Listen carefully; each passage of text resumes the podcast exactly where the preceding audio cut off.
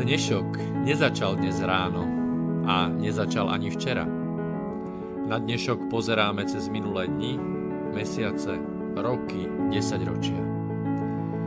V relácii Inforovnováha hľadáme odpovede na otázky, na otázky, ktoré kladie sám život, najmä ten spoločenský a politický. Dnešok totiž naozaj nezačal dnes ráno. Je pokračovaním včerajška, predvčerajška, baj udalostí spred 50, 80, 100 a viac rokov.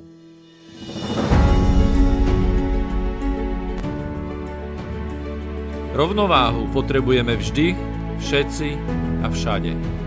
Je preto veľmi podstatné, či sa k nej blížime, alebo sa od nej vzdialujeme. Všetko totiž súvisí so všetkým. Počúvate reláciu Inforovnováha.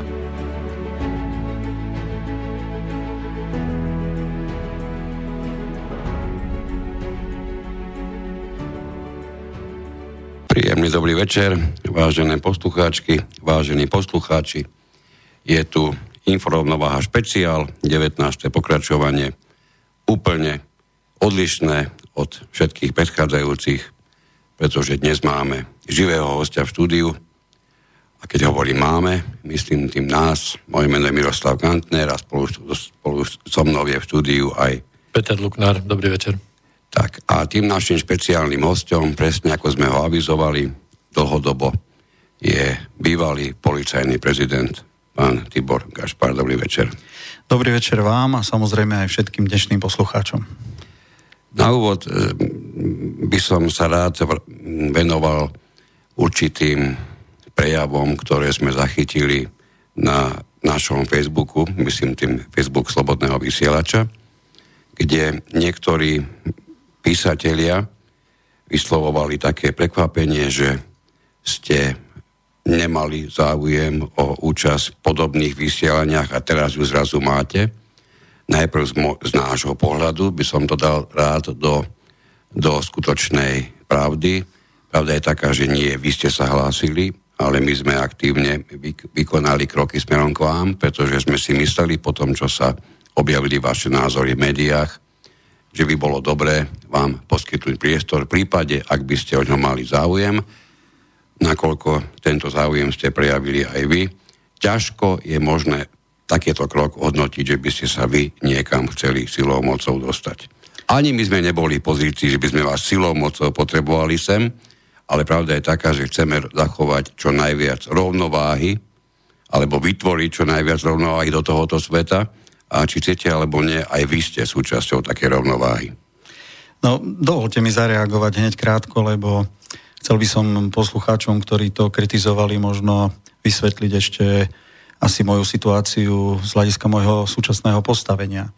Keď som plnil funkciu prezidenta policajného zboru, e, viazala ma samozrejme e, moja pozícia, moje zamestnanie aj v zmysle zákonov tejto krajiny v tom, aby som sa vyjadroval možno aj tak trochu k politike tejto krajiny, aby som sa vyjadroval podrobnejšie k mojej práci a nebolo to o tom, že by som nejaké médiá ignoroval.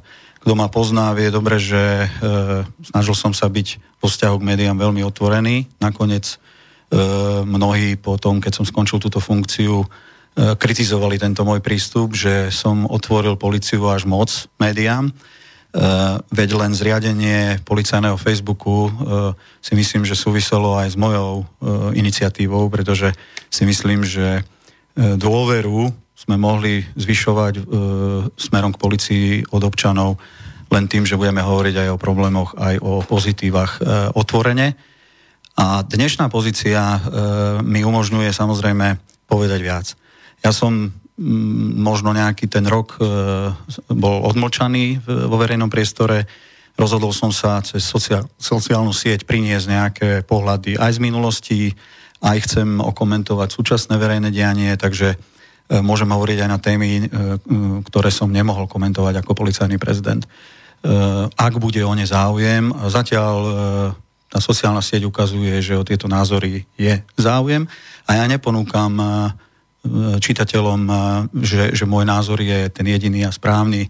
alebo príjimateľom. Ponúkam im nejaký iný pohľad, iný názor a nechávam na nich, aby si to skonfrontovali s tým, čo príjmajú z iných médií alebo čo počujú vo verejnom dianí a nech si urobia svoj záver. Presne toto nám ide. Ani my tu nemáme pozíciu, ani niekoho, kto vám pôjde tak povediať z pokrku ako obeti, ale rovnako, a to priznávame už na začiatok, nie sme tu postavení vašich obráncov alebo brániteľov, Čiže my poskytujeme priestor a budeme radi, keď ten priestor čo najzmysluplnejšie využijeme nielen my, ale aj naši poslucháči, ktorí nám môžu písať svoje dotazy na štandardnú adresu studiozavináč slobodnyvysielač.sk ale dnes si dovolím povedať, že keďže máme takú, takúto vyslovene neštandardnú zostavu v štúdiu, by som výrazne viac privítal tých, ktorí naberú tak trošku väčší diel odvahy ako iba na obyčajné napísanie na anonimnom internete a radšej využili telefón a zavolali nám sem. Ak tak budete robiť, poprosím vás len čo najstručnejšie otázku, pretože dovolím si povedať, že na tie názory tu máme najviac, na, najmä nášho, nášho hostia. Ak sa rozhodnete k nám volať, je potrebné volať do Bratislavského štúdia na číslo 0951 153 919. Ak ste to číslo zabudli, nájdete ho priamo na stránke Slobodného vysielača dole, kde budete mať uvedené toto číslo pri štúdiu Bratislava. Takže máme názory, ktoré, ktoré sa objavili, niektoré smerovali aj k tomu, že by možno, že pri takomto hostovi mala, mal byť niekto iný ako my ako moderátori. Ale to je tá sloboda názoru. Ako vidíte, my dávame priestor skutočne názorom všetkým, pretože len tak sa dá vôbec nejaká rovnováha zabezpečiť. Ako náhle nejaký názor nepripustíme, tak nebudeme môcť žiadnu rovnováhu vytvoriť.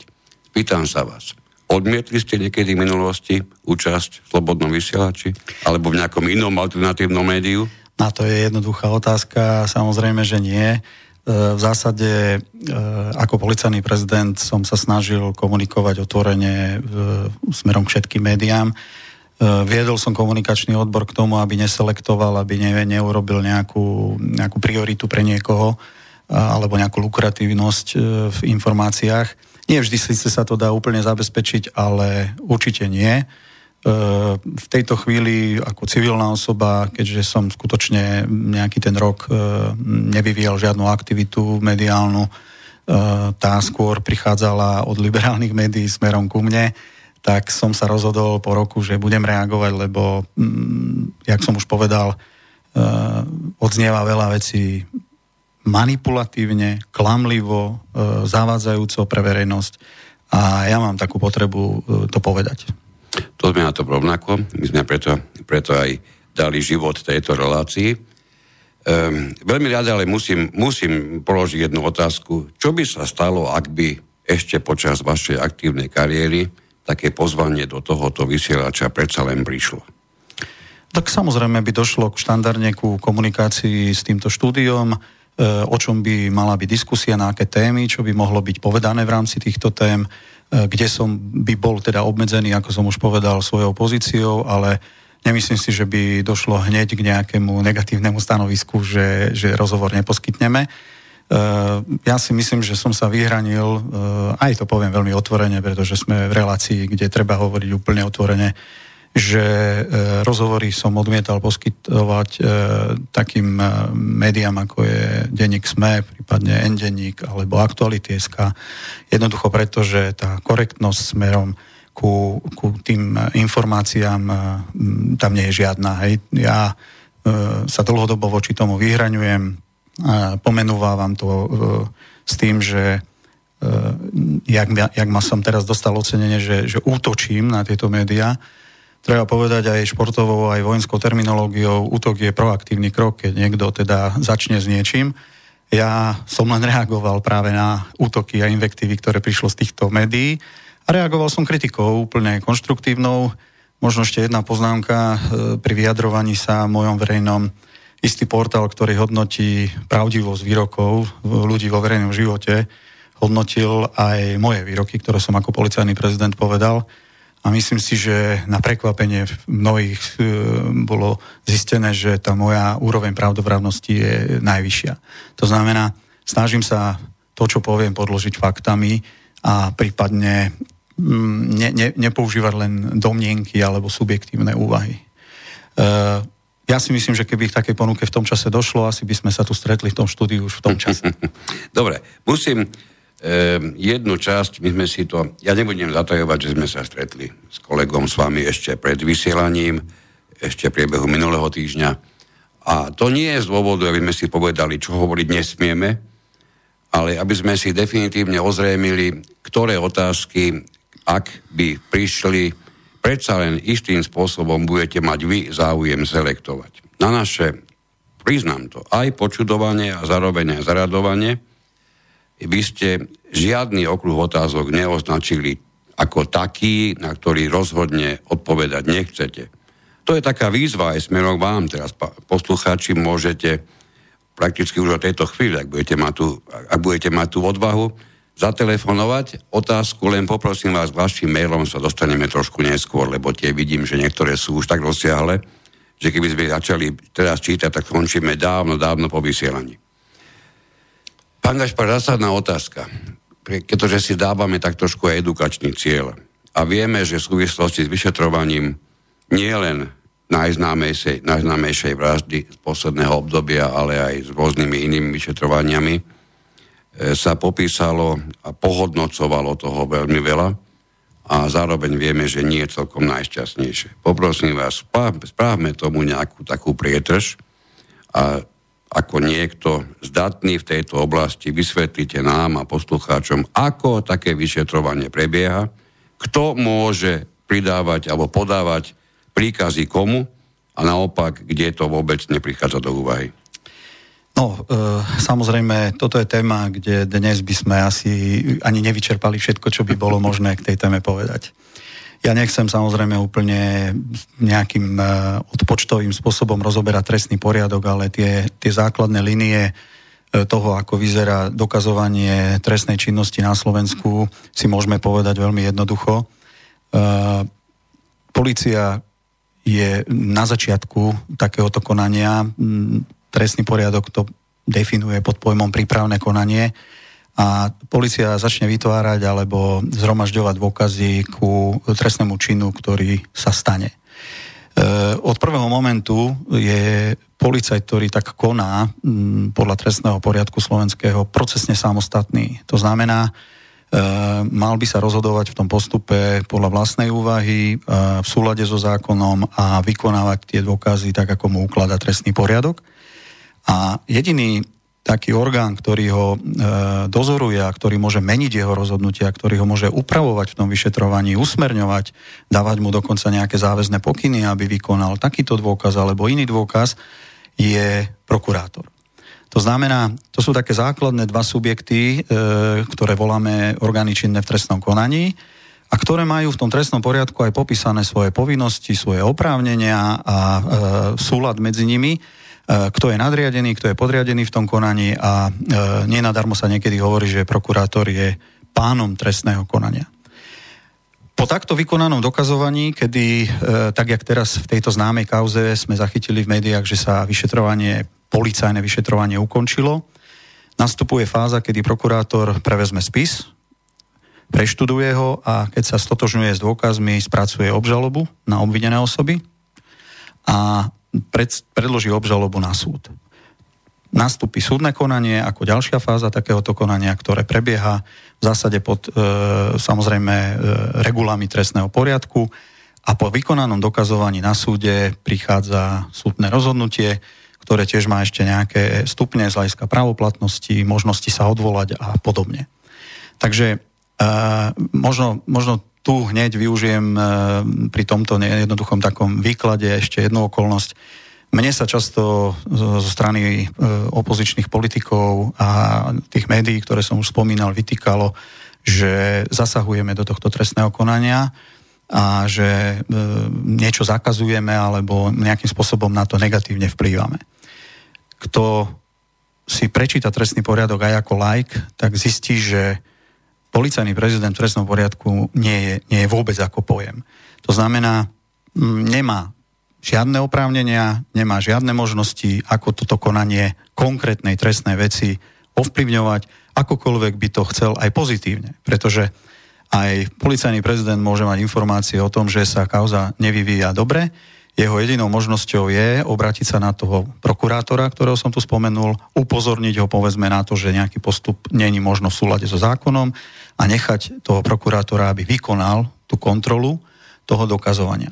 Ešte by som povedal, že tá klíma v policajnom zbore je dnes taká, a to nie je otázka ani roka, ani dvoch, to je samozrejme e, otázka vývoja, že kdokoľvek by chcel nejakým svojvoľným spôsobom e, niečo meniť alebo dávať nejaké poučelové pokyny, tak e, v prevažnej miere by sa tí policajti obratili okamžite na médiá, že, že dochádza k nejakému účelovému pokynovaniu. E, v policii je cirka 20 tisíc policajtov, z toho asi 3 tisíc vykonáva to trestné konanie a ja som neraz verejne prehlásil, že ani jednému z tých 3 tisíc e, policajtov, sú to vyšetrovateľia a tzv. poverení príslušníci pre skrátené vyšetrovanie, som nikdy nevykonal žiaden nejaký pokyn, ani som do žiadnej jeho veci nevstupoval a informácie, ktoré som mal, som mal v súlade s trestným poriadkom v takom rozsahu, aké oni boli ochotní z toho spisu pre, pre tlačové potreby poskytovať.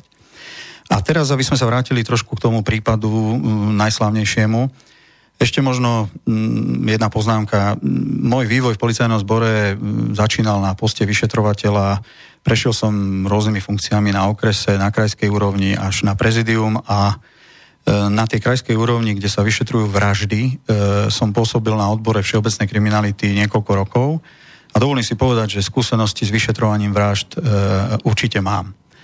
A pre mňa je samozrejme spôsob, akým sa vyšetruje táto vražda, veľkým by som povedal mementom, pretože vytvára sa tu nejaký precedens, ktorý som ja vo svojej minulosti ešte nezažil tá spomenutá časť toho trestného konania, ktorú robia policajti, e, je mimochodom neverejná. Ja už som v jednom mojom trestnom oznámení napísal v jednom odseku na generálnu prokuratúru, že im súčasne dávam legislatívny návrh, aby zmenili trestný poriadok a urobili z neverejnej časti verejnú, pretože to, čo sa deje okolo tohto vyšetrovania, sa ináč nedá nazvať. A môžu tu na argumentovať e, vyšetrovateľia a prokurátori, že trestný poriadok im nedovoluje alebo dovoluje e, to nejako obmedziť. Ja si myslím, že ten trestný poriadok to rieši a rieši to veľmi presne. A ak vy mm, e, nejaké to právo nazretia do spisu nadradíte nad právo chrániť si ten, to vyšetrovanie a dosiahnuť účel toho trestného konania, tak sa deje to, čo sa deje teraz. Lebo hlavný argument o tom, že musíme poskytovať oprávneným osobám na zrete do spisu, e, nadriadili nad to, že chcú docieliť úspešne e, odsúdenie páchateľov. E, ja som pri mojom vypočutí jednej okolnosti, ktorej sa možno dneska dotkneme, sa spýtal vyšetrovateľa veľmi jednoducho, že či mu nevadí, že všetko, čo sa ma chce pýtať, som sa dozvedel z médií. A mesiac predtým, než som na ten výsluh išiel. Jeho odpoveď bola, že nie, že v podstate on si nemyslí, že sa marí nejaký proces vyšetrovania. Takže ak, ak teda som mu jednoduchým spôsobom povedal, že, že ja som sa mohol teda nejako pripraviť na to, čo sa ma asi bude pýtať, uh, čo je predmetom toho výsluchu, on, on to videl očami, že to nie je problém. No ja si myslím, že to je problém a veľký problém, pretože uh, takýmto spôsobom sa dozvedajú aj uh, iné osoby, ktoré sú účastné na tom konaní, možno aké dôkazy sú voči ním, čo všetko bude vyšetrovateľ zisťovať, čo bude vyšetrovať a miesto toho, aby sa to dozvedeli priamo pred vyšetrovateľom. Aby tam bol nejaký moment prekvapenia, nejakej taktiky. Takže môj pohľad je e, na to taký, že je to veľký precedens vo vyšetrovaní, ktorý sa e, využíval len na politiku, na politikárčenie a na e, možno možno útoky aj voči niektorým ľuďom, ktorí e, sú dotknutí týmto konaním. Či už e, na základe nejakých pravdivých e, tvrdení alebo nepravdivých, to neviem posúdiť, lebo ja som aj v jednom statuse napísal. Nemám problém s tým, aby sa zverejnili aj tie podružné informácie okolo toho vyšetrovania momentom, keď budú dostatočne preverené, či sú pravdivé a keď bude vyšetrovanie ukončené. Kľudne o tom verejne oboznáme verejnosť, hovorme o tom, ale dnes sa zverejňuje aj to, čo nie je preverené, čo je nepravda, pretože to vyšetrovanie prináša aj účelové tvrdenia. E, my sa nemôžeme pozerať na to, že to vyšetrovanie je len o pravdivých okolnostiach. Veď obvinený má právo uvádzať na svoju obhajobu čokoľvek, čo, čo uzná za vhodné, okrem samozrejme nejakého krivého obvinenia, ale e, to ešte neznamená, že to je pravda. Čiže e, to, je, to je môj pohľad. E, ak, ak ešte môžem, tak skúsim ešte tak e, sa vrátiť možno ku dňu, kedy, kedy došlo k zisteniu tejto dvojnásobnej vraždy, pretože ten deň priniesol a, na, a, a najbližšie hodiny množstvo verejných osočení a tvrdení aj voči mojej osobe, aj e, voči policii. A chcel by som to možno na takých dvoch jednoduchých príkladoch poukázať, ako to funguje celé. E, v jednej relácii povedala politička Nikolsonová, že, myslím, že to bolo 4. marca, že E, má závažné zistenia, že Gašpar e, nejakým spôsobom zakazoval tesne po vražde niečo konať, vyšetrovať, že vstupoval nejakými nezákonnými zásahmi do celého toho konania a podobne. Povedala to v relácii v nedelu na obed veľkej časti Slovenska, na to sa samozrejme nedalo nejako reagovať. Dnes môžem povedať a zrekapitulovať možno niekoľko detajlov matka zavraždenej e, osoby z tých dvoch mladých ľudí zavolala e, o pol desiatej večer, myslím, že to bolo 25. v nedelu, na policajné operačné stredisko Prešove, že žiada, aby sa preverilo v mieste bydliska jej céry, e, čo vlastne sa deje, pretože sa nevie skontaktovať s cérou. Na základe odozdanej takejto požiadavky do okresu Galanta, išla hliadka z policajného obvodného oddelenia na miesto preveriť e, situáciu. Po zistení, že, že cez okno zistili, že teda vnútri v priestore leží nejaká osoba e, na zemi, boli zavolané ďalšie zložky, ako sú hasiči, pretože zvyčajne sa v takýchto prípadoch počíta aj s tým, že či neunikal nejaký plyn alebo nejaká technická závada na nejakom zariadení nespôsobila E, takúto smrť. Po tom, čo asi či preverili ten priestor a zistili, že ide pravdepodobne o násilnú smrť dvoch osôb, tak e, začal ten tok informácií plynúť e, z, toho, z toho miesta od tých policajtov z obvodného oddelenia, tak úplne ľudovo to poviem, cez vysielačku na svoje operačné stredisko okresu do Galanty, odtiaľ na respektíve integrované už operačné stredisko e, Krajského rejiteľstva v Trnave a odtiaľ na najvyšší stupeň to je ústredné operačné stredisko v Bratislave. Treba povedať, že policia je e, inštitúcia, ktorá je oproti civilnej sfére veľmi zošnurovaná predpismi. To je samozrejme ozbrojený zbor a, a ten, kto pôsobil chvíľu v policii, vie porovnať s civilným prostredím, ako to tam funguje. A na, na systém tzv. tokov informačných smerom príslušným funkcionárom je samozrejme predpis. To znamená, e, to, čo sa udeje v tom operačnom dni, sa postupne dostáva príslušným funkciám, to jednoduchšie ide na úroveň okresu, to zložitejšie na úroveň kraja a tie najzávažnejšie veci, prípadne vraždy, samozrejme idú cez ústredné operačné aj na vedomie najvyšším funkcionárom. Ten predpis presne vymedzuje, komu, komu sa má táto informácia poskytnúť, čiže tá pani Nikolsonová zavádzala samozrejme v tom, že tvrdila, že niečo sa dialo ináč, E, tá sms išla e, a prišla mne niekedy medzi jednou a druhou e, nad ránom, pondelok, ktorej obsahom bolo len toľko, že v obci Veľká Mača na nejakej adrese sú teda nájdené dve osoby, boli tam len iniciály bez uvedenia nejakého povolania, zamestnania a že pravdepodobne ide o násilnú smrť. Túto SMS-ku dostali všetci príslušní funkcionári, ktorí ju mali dostať. E, napriek tomu sa zavádzala verejnosť, že teda sa dialo niečo neobvyklé. Druhý moment, aká bola moja konkrétna činnosť. Pri otázke operačného dôstojníka, či má niekomu dávať nejaké ďalšie pokyny cez zo mňa, alebo teda on e, sprostredkovanie na môj pokyn, som povedal, že nie, že ja tie pokyny dám. A prvé, čo som urobil, bol telefonát krajskému riaditeľovi do Trnavy, v ktorého pôsobnosti sa toto stalo, s pokynom, aby išiel na, osobne na miesto činu, a skontroloval činnosť svojich podriadených. To znamená, naopak, ja som zabezpečoval, aby tam bola najvyššia funkcia možná daného kraja a aby šla skontrolovať, či bude všetko prebiehať tak, ako má. E, hneď pri tomto pokyne som povedal, že na miesto pôjde krajský výjazd, to znamená najvyššia forma v policii dokumentovania trestnej činnosti, lebo prezidentálne útvary nemajú svoj výjazd. Samozrejme, technik chodí na takúto vec, ako je vražda, dám to prípade dvojnásobná z krajskej úrovne. A to všetko sa teda aj udialo. Až s postupom plynúceho času, u mňa konkrétne, to bolo niekedy okolo pol 5 ráno, mi volal z komunikačného odboru e, ministerstva človek, či viem, že pravdepodobne zavraždenou osobou je novinár z Aktualit SK. E, čiže, čiže ten tok šiel tak, ako som ho teraz popísal. Okrem toho, e, ten krajský riaditeľ e, samozrejme mi oznámil, že už boli kontaktovaní aj príslušníci Národnej kriminálnej agentúry, pretože ak by som to zase tak zjednodušene pre tých poslucháčov našich povedal, v dnešnom trestnom zákone máme vraždu a úkladnú vraždu. Je medzi nimi nejaký rozdiel, nie je teraz dôležité technicky v čom, ale úkladnú vraždu vyšetruje Národná kriminálna agentúra, vraždu vyšetrujú krajskí vyšetrovateľia.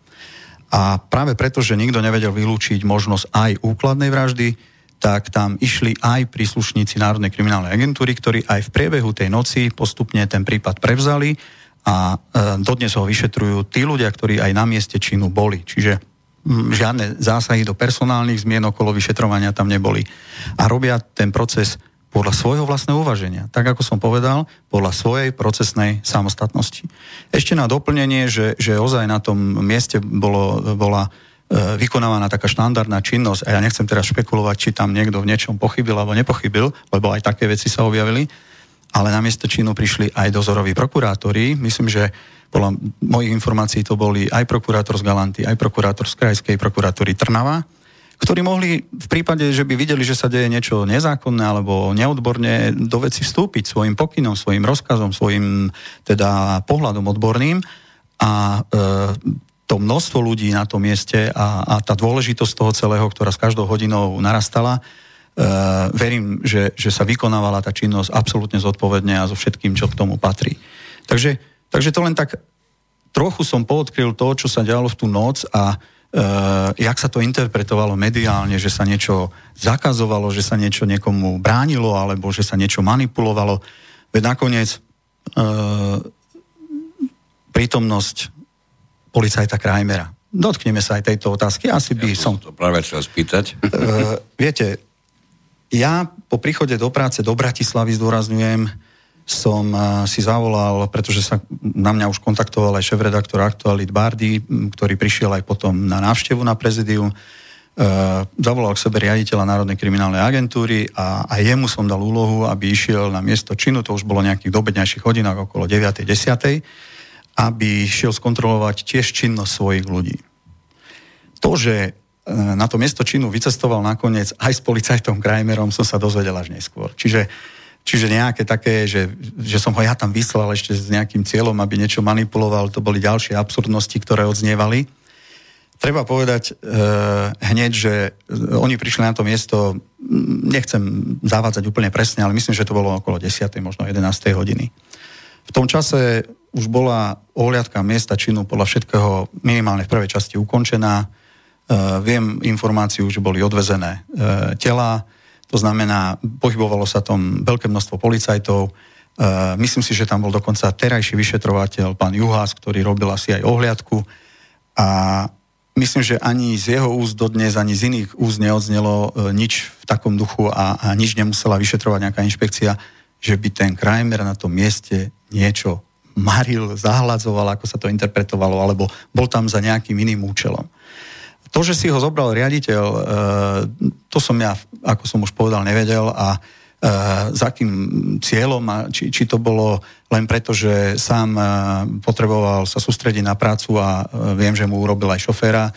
Ja to neviem posúdiť, ale odmietam akékoľvek také tvrdenie, že by bol na mieste preto, aby niečo manipuloval, aby niečo zahladzoval a za nejakým podivným cieľom. Toto bola zase hra opozičných politikov, a hra so slovičkami, keď sa e, chytali môjho vyjadrenia, že nebol na mieste čínu. Viete, ak, ak budeme chápať samozrejme miesto čínu užšie a, a máme na mysli ten rodinný dom alebo jeho okolie, tak, tak e, z môjho pohľadu e, je to užšie chápané miesto činu. Ak ho budeme chápať, že bol vo Veľkej Mači na nejakej adrese, tak ja som bol informovaný, že tam teda bol, keď sa objavili prvé tvrdenia, že na čo tam bol. Nemal som vedomosť, ani ma nenapadlo sa pýtať, že či bol aj vnútri a, a či sa išiel pozerať priamo až na to miesto ušie. Jednoducho, uh, keby mi niečo také povedal, tak nepoviem do verejnosti, že tam nebol. Uh, ja považujem za klamanie, ak vedome hovoríte nepravdu. Ja som nehovoril vedome nepravdu, Uh, urobil z toho politik Matovič uh, veľký, uh, veľký problém, že som povedal niečo, čo nes, ne, nesedí s realitou. Ale ja som tiež omylný a mal som dve hodiny na to, aby som reagoval na nejakú fotku popri všetkých starostiach, ktoré som v tom čase mal. Ja nemám okolo seba tým poradcov, možno jak pán Matovič, ktorí si analizujú všetky tlačové výstupy a prispôsobujú potom svoju tlačovku tomu, čo kto kde v slovičku povedal. Uh, zhrniem to. Odmietam, že by niekto niečo manipuloval od začiatku toho vyšetrovania. Odmietam, že by pán Krajmer na mieste Čínu mal nejaký iný účel alebo že by tam bol niečo zahladzovať. Sú to všetko nezmysly, ktorým sa zavádzala verejnosť a vytvárala sa klíma, že sa tu niečo nechce vyšetriť. Vyšetrujú to tí istí ľudia od začiatku. Ja som do zloženia týmu nejako nevstupoval. To si vytvorili ten tým na protizločineckej jednotke a e, nikdy som ten tým e, nereguloval nejakým svojim pokynom alebo nejakým e, takým príkazom, ktorý by mohol niekto hodnotiť, že som niečo maril alebo nejak ináč ovplyvňoval. To znamená, toto, toto je môj pohľad na niektoré detaily. Dalo by sa o nich hovoriť viac, ale teda na úvod asi toľko. Pán Gašpar, ja by som ostal pri tom... Prepač, prepač prosím ťa, máme mimoriadne vytrvalého volajúceho na telefóne. Okay. Určite už minimálne 15 minút, pretože toto vaše solo určite patrí, ak nie je úplne najdlhšie, tak rozhodne je medzi najdlhšími, čo je na jednej strane dobré, pretože naozaj ste priestor dostali a nikto vám do toho nevstupoval. Takže máme tu, máme tu volajúceho na telefóne. E, dobrý večer, prajem. No pozdravím Miroslava, moderátora, Petra, moderátora a pána Tibora Gašpara. No ja, ja vám dám takú, pán Tibor Gašpar, ja vám dám takú otázku. Prišli by ste zo Slobodného rádia ešte vtedy, keď ste boli v tejto... To sme tu už mali. to sme tu už mali, asi ste nezachytili začiatok. Ja aj tak som nezachytil. Dobre, tak sa vás opýtam takto. Vy si myslíte, že tá policia, súdnictvo a celá vládna garnitúra není riadená z nejakej, nejakej, neviem, finančnej skupiny, ako je Penta, alebo GAT, alebo Gorila, alebo Gorila je vlastne Penta. To je jedno. Ja, ja si takisto neviem udržať hubu, pretože ja vás, pán Tibor Gašpar, ja vás poznám ešte odvtedy, ako ste mali tú reláciu s tým, s pánom Benkem, viete, čo sa týkalo futbalu, čo mm-hmm. akože zobral nejaké vínko a to, a to, ale Poprosím vás, položte nám otázku, lebo áno. sa to strašne naťahne. Myslíte, že či, či sú riadené, to ste sa pýtali. Tak. Á, áno, áno, či sú riadení tak, poďme na to odpovedať. vládou, alebo nejakou politickou, alebo finančnou skupinou. Dobre, ďakujeme Áno, pekne. No ešte, ešte, ešte jedna taký, taká poznámka. Poznám, poznáte prí, prípad minulý, ako Martina Baluára zbalili pred uh, štú, Aj na toto sa budeme pýtať, prídeme k tomu. Áno, Takže to dajte, dajte nám trošku času, prídeme, prídeme. Dobre, ďakujem, nech sa Ďakujeme, do počutia. Pani moderátori, čaute. No, uh, tak, tento, táto otázka je presne takým dôkazom toho, ako sa uh, niekedy tá verejnosť uh, dostáva do takej pozície, alebo je zmanipulovaná do polohy, že, že buď existuje len čierne alebo biele. Uh, táto krajina, keby nemala svoj systém zákonov od ústavy až po spomínaný trestný poriadok, čo sa týka úpravy toho, ako sa koná o trestnom čine, svoj systém inštitúcií, tak to by tu bol určite chaos a E, my môžeme ale diskutovať o tom, či tieto inštitúcie sú dostatočne výkonné, či majú dôveru občanov, či e, pocit spravodlivosti je taký, aký by občania mali mať od činnosti týchto inštitúcií. S tým, s tým súhlasím. S tým všetkým sa dá diskutovať. Môžeme hľadať aj príčiny tam, kde niečo nefunguje. Môžeme si pomenovať aj individuálne zlyhania. Ja E, tvrdím stále, že aj najlepší systém naplňajú ľudia a ľudia sú zneužiteľní, ale odmietam to, e, akým spôsobom napríklad sa vyjadroval o tejto krajine bývalý prezident Kiska, že, že toto je mafiánsky štát. E, ešte raz pripúšťam, že nie všetko je e, dostatočne vyriešené, nie všade funguje pocit e, spravodlivosti a vymožiteľnosti práva, ale e, a je priestor na to, aby sa činnosť každej inštitúcie zlepšovala. Počnúť s policiou, prokuratúrou, súdmi, niekde viac, niekde menej, ale verím, že väčšia časť ľudí pracujúci v týchto zložkách sú tí poctiví, ktorí si ten zákon e, naplňajú tak, ako im e, to ukladá, tú svoju činnosť. A e, viete, jeden taký príklad. My sme dosiahli nejakú objasnenosť kriminality na úrovni 60%. Pre poslucháčov z desiatich trestných činov je 6 objasnených a je zistený páchateľ. Logicky tie 4 neobjasnené môžu vnímať tí ľudia, ktorých sa to týka, ako za nedostatočnú činnosť policie, pretože majú pocit, že ich trestný čin sa nevyšetril. Ja to chápem. E, to isté platí o vodičoch, ktorí dostanú trest za dopravné priestupky a pri vymáhaní nejakého práva cez, cez pokuty, cez tresty, že tá policia je, je aj nejaký taký mm, orgán, ktorý vymáha to právo aj cez takéto sankcie a nemusia ho vnímať za to pozitívne. Čo sa týka prokuratúry, súdov, nechcem teda hodnotiť, lebo e, sám teraz e, zistujem ako bežný občan pri rôznych mojich podaniach, že fakt to nie všetko funguje e, úplne ideálne ale chcem tiež povedať, že e, ja som mal snahu meniť aj systém k efektívnejšiemu fungovaniu. Možno sa toho dotkneme potom, niektorých konkrétnych vecí. E, podielať sa aj na zmenách e, zákonov, najmä napríklad toho trestného poriadku, ktorý tvrdím za moje pôsobenie v policii je každou novelou zložitejší a zložitejší a či to je preto, aby ho lepšie využívala obhajoba pri obhajobe tých, čo porušujú zákon, a, ale neviem si to inak vysvetliť, lebo tvrdiť, že len implementujeme nejaké európske požiadavky a e, zvyšujeme právo na obhajobu, e, nie je celkom korektné. Ja sám tie zákony meniť nemôžem, môžem robiť nejakú, aj som robil iniciatívu, ale e, zmena zákona je pomerne zložitý proces a, a e, nie je tiež dobré, ak sa úplne e, často mení. Ale teda odpoviem na otázku ešte vo vzťahu k finančným skupinám ak si niekto myslí, že, že nefunguje nejaký, nejaký vzťah na podnikateľské subjekty v tejto krajine od výkonu štátnej moci, e, ale, alebo teda nejaká medzi nimi väzba, tak asi nehovorí pravdu. E, nenadarmo tu máme podnikateľský zväz, máme tu rôzne inštitúcie, ktoré zastupujú záujmy a e, ovplyvnenie nejaké rozhodnutie vlády v ekonomike môže významne ovplyvniť aj hospodárskú E, nejakú aktivitu tejto krajiny a teda nevyhnutne musia títo ľudia navzájom komunikovať. Čo sa týka ale justičných orgánov, e, tam je trestný poriadok, ten jasne vymedzuje, ako to môže fungovať, čiže ja vylúčujem to, e, že by na mňa osobne nejaká finančná skupina nejakým spôsobom niečo požadovala. Ja, ak som povedal, do konkrétnych vyšetrovaní som nevstupoval. A musím objektívne povedať, že ročne je odstíhaných cirka 150 policajtov za rôznu trestnú činnosť z toho počtu 20 tisíc. A či tam bude Gašpar alebo iný policajný prezident, vždy budú aj ľudia, ktorí zlyhajú, či už e, preto, že budú e, nerobiť výkon e, verejného činiteľa tak, ako zákon predpokladá. A to aj treba v činnosti s finančnými skupinami, to ja neviem posúdiť. Tým chcem teda povedať, určite, že snaha vniknúť do prostredia policie alebo iných justičných orgánov je, a v akom rozsahu sa to tak deje a e, či to narúša zásadne systém, jak sa nám to tu teraz snažia interpretovať. E, ja si myslím, že, že to zďaleka tak nie je. To znamená, e, ja neviem, koľko existuje takýchto príkladov, že, že si dokáže niekto nájsť cestu dovnútra policie, aby ovplyvnil svoj záujem.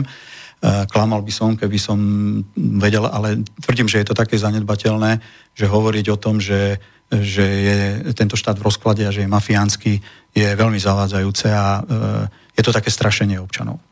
Čiže nevieme a nemôžeme to absolútne vylúčiť, lebo to by sme boli na mimoriadne, mimoriadne zaujímavom leveli, keby sme mali možnosť úplne tomu zamedziť. Stále tam pracujú ľudia, ale že by sa mohlo, alebo jedná sa o niečo absolútne pravidelné a bežné, tak zrejme ako nám to pán bývalý prezident ukladal pred dvere, tak zrejme tak toto nie je. No, fakt jedna poznámka. Vnútorný kontrolný systém rezortu vnútra podľa mňa je jeden z najprepracovanejších, čo sa týka všetkých ministerstiev. E, nie nadarmo si niekedy policajti hovoria, že inšpekcia ministra vnútra je policia v policii. Jej oprávnenia na kontrolu činnosti policie sú také, aké, aké nemá žiaden kontrolný orgán na iných ministerstvách. To znamená, počnúť s tým, že môžu tých policajtov po splnení zákonných podmienok odpočúvať, počnúť s tým, že môžu vykonávať voči ním také dokazovanie, aké bežné kontrolné orgány nerobia. Tiež ma mrzelo častokrát, keď sa, keď sa vytvárala taká nejaká ilúzia, že však oni kryjú jeden druhého a podobne. E, vždy som žiadal, aby, aby sme boli konkrétni. Ja sám som podal aj trestné oznámenie vlastne na seba raz, pretože keď vyriekol šéf týmu Gorily Gajdoš, že bol, e, že odišiel preto, lebo lebo do jeho práce niekto vstupoval a že teda nevykonával, nemohol vykonávať svoju prácu tak, ako by chcel, No tak e, samozrejme, že ja som tvrdil, že je to nepravda a že nech teda bude presný a nech to pomenuje, lebo to je trestný čin. Tak som následne podal trestné oznámenie na inšpekciu na neznámeho páchateľa, ktorý mal ovplyvňovať činnosť šefa týmu e, Gajdoša, aby teda mal možnosť pred OČTK povedať, e, kto a akým spôsobom. A treba takého človeka stíhať. E, to platí aj teraz, e, môžem aktuálne povedať. Ja som podal trestné oznámenie na, na neznámych pachateľov z policajných služieb, ktorí mali informovať prezidenta Kisku o tom, že kauzy týkajúce sa jeho spoločnosti sú vraj mhm. ovplyvňované aj mnou, aj nejakými osobami.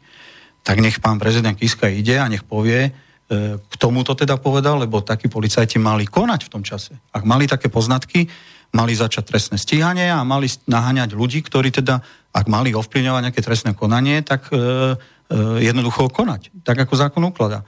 Sám som zvedavý, čo teda povie. Pretože jeho argumentácia bola, že tieto nepravdivé tvrdenia z môjho pohľadu má z verejne dostupných zdrojov a z policajných a informačných služieb. Keď sa pýtate, z akých verejne dostupných zdrojov, tak zrazu neexistuje stránka, článok, portál, na ktorom to bolo zverejnené. A keď sa pýtate na tie služby, no tak e, majú problém identifikovať, kto im to teda povedal. Pán Gašpa, to sú pomerne Prepač, ešte dôležité. raz sa musím zastaviť, lebo zase máme ešte, máme jedného, ešte jedného poslucháča. Tak. No a toto je rádio vytvorené pre poslucháčov. Je to tak. Takže dávame slovo a priestor pánovi poslucháčovi. Dobrý večer, prajem. Dobrý večer, tu je Lubomír Vajnor. Ja by som sa chcel spýtať uh, uh, pána Gajdoša. Gašpara. Uh, Gašpara, pardon. Uh, že či by ste či by ste e, reagovali tak, jak ste reagovali. To znamená, odstúpili a že čo by ste ináč spravili. Uh-huh. vy, vy ste vždy ako vo mne, vo, akože ja som vám vždy ako dôveroval, tak jak ste akože vystupovali a či by ste to nejako ako ináč robili, alebo či by ste to tak isto robili. Jak uh-huh. Dobre, ďakujeme. No? Do počutia. Uh, musím povedať, že som bol podobnou otázkou konfrontovaný aj e, svojim blízkym okolím, keď sa tak stalo. A e, čo, čo môžem k tomu povedať? Viete, ja som nebol vo funkcii, ktorá je volená občanmi ako politické funkcie, ale bol som v súlade so zákonom ustanovený do funkcie e, ministrom. Minister je síce politik a ťažko sa oddeluje a treba objektívne povedať, e, že e, to nálepkovanie, ktoré vám v tom okamihu dajú, e, má aj svoje opodstatnenie, ale, ale keďže policajný zbor je súčasťou ministerstva vnútra a to šéfuje minister a je zodpovedný za bezpečnostnú situáciu na Slovensku, asi mu v tejto e, legislatívnej úprave treba dať právo, aby sa rozhodol, s kým tú situáciu vnútornej bezpečnosti bude zabezpečovať. A to zákon riešil tak, že mu umožnil si vymenovať teda policajného prezidenta a nejaké ďalšie funkcie. Ja som eh, prišiel pracovať do Bratislavy do takej vyššej pozície za ministra z KDH. Po tom, čo tento ukončil svoju činnosť, eh, som stihol byť ešte funkčne pod ministrom za SDKU. Tu sa možno pristavím, lebo pri mojom prvom rozhovore s týmto ministrom, vtedy som zastával funkciu riaditeľa úradu boja proti korupcii, mm, mi ukázal taký listoček, kde mal zoznam ľudí, ktorí mali byť odvolaní. Ja som bol na druhom mieste ale povedal, že teda rád by sa najprv so mnou porozprával. o činnosti toho pracoviska a vôbec o tom, ako ja sa pozerám na túto prácu. A jeho rozhodnutie e, následne bolo také, že, že ma teda neodvolal. Potom prichádza minister za Smer v 2006 a e, je to človek, ktorého som ja videl dovtedy možno raz naživo e, v rámci kontrolnej návštevy výboru parlamentného, hovorím o ministrovi Kaliňákovi. A ten tiež v podstate vymenil dosť veľa funkcií a e, myslím si, že najprv sa chcel ale s prácou, ktorú som robil, e, nejak oboznámiť. E, to znamená, chcem tým povedať, že ja som sa snažil byť vždy profesionál, a, a, ale, ale musím povedať, že tým, že vás tí ministri menujú do nejakej pozície, tak tá nálepka s vami vždy pôjde. Keď som čelil tomu mediálnemu linču a teda myslím si, že v prvom rade išlo o kauzy, ktoré boli spájane s ministrom Kaliňákom a tie sa potom nejak snažili personifikovať do kritiky policie v mojej osobe, Eh, pretože to ozaj neboli moje kauzy, eh, tak som si povedal, že ja som predsa nič neporušil. Žiaden zákon, nekonal som neeticky, nekonal som nemorálne a napriek tomu, že ten mediálny lynč už e, cítila moja rodina, e, som povedal, že neurobím ten krok sám. E, minister vnútra v tom čase legislatívne mohol policajného prezidenta odvolať aj bez udania dôvodov. Mohol tak spraviť či minister Kaliňák, mohol tak spraviť následne minister Drucker a mohol tak spraviť aj potom poverený e, vedení ministerstva vnútra v tom čase predseda vlády Pelegrini. A ten vývoj s rýchlým teraz bol v tých posledných dňoch asi taký, že po nástupe pána ministra Druckera sme viedli každý deň v podstate rozhovory na tému, ako to s policiou vyzerá, aká je jej činnosť, aké sú výsledky. A mal som pocit z pána ministra Druckera, že snaží sa ma tiež e, nejakým spôsobom takým, takým tým rozhovorom e, dostať do polohy, že možno by bolo dobre, keby som predsa len z tej pozície odišiel. E, ja som sa tu vyhranil v zmysle tých dôvodov, ktoré som už uviedol a potom prišla tá jeho slávna tlačovka, kedy ani mne to nepovedala, myslím si, že nepovedala to ani na jeho politickej úrovni, že mimo toho, že oznámi, že ma nevie odvolať, lebo samozrejme on čelil v tých dňoch požiadavky, aby ma odvolal, že nevidí na to dôvody, zdôrazním, čo povedal, tak e, povedal ale, že odstupuje. Následne sa spustila veľmi mediálna kampaň, že či ten Gašpar je najmocnejší muž v štáte, pretože určite disponuje rôznymi informáciami, na základe ktorých odstupujú ministri a on tu ostáva. Veľmi rýchlo na druhý deň dostal poverenie viesť ministerstvo vnútra predseda vlády Pelegrini. Dnes to hodnotím tak, že všetky tieto kroky boli koordinované a dokonca si myslím, že koordinované s tedajším prezidentom Kiskom. A pri prvom rozhovore s pánom Pelegrinim uh, som pochopil, že v podstate chce on vyriešiť túto situáciu už ten deň nejakým spôsobom a že je pripravený ma teda aj odvolať bez udania dôvodu. Uh, na základe toho sme sa e, nejakým spôsobom dohodli. Ja som vnútorne cítil, že začína nastupovať už politický tlak na moju osobu. Dokonca si myslím, a teraz trošku možno, prepačte, nechcem konšpirovať, ale e, motivu pána Kisku, aby som čím skôr skončil, bol veľmi jednoduchý.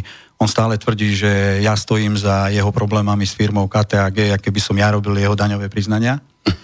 Ale vedel, že kým tam budem, že budem trvať na objektívnom vyšetrovaní tejto veci. A čo teda nakoniec rozhodlo, bolo to, že e, ten, ten útok na policiu ako celok už bol tak enormný, že to začalo podľa mňa mať už vplyv aj na činnosť policie a možno aj na samotný proces vyšetrovania dvojnásobnej vraždy. Takže bolo tých okolností e, naraz možno niekoľko, ktoré vo mne možno zlomili to rozhodnutie, a, ale ako som už povedal, vidím za tým aj politikárčenie a nejaké politické dohody. Takže ja by som chcel k tomu toľko, že keď tú celú situáciu teraz, ktorú ste popísal, zhodnotíme, tak máme tu na jednej, na jednej strane systém, celý policajný, ktorý ste vlastne vyzdvihli, že z vášho pohľadu je, je dobrý, čiže sú tam určité stupne, sú tam určité váhy, protiváhy, zodpovednosti, e, možnosti daných funkcionárov, čiže nedá sa len tak ľahko zasahovať do vyšetrovania. To je na jednej strane dobrá správa, na druhej strane sa v podstate v rámci polarizovanej spoločnosti a tejto pred volebnej už pomaly jeseni, strémovanej, hej, mimo, mimo iného očakávate nejakú, nejakú trému, správu, ale to len tak bokom.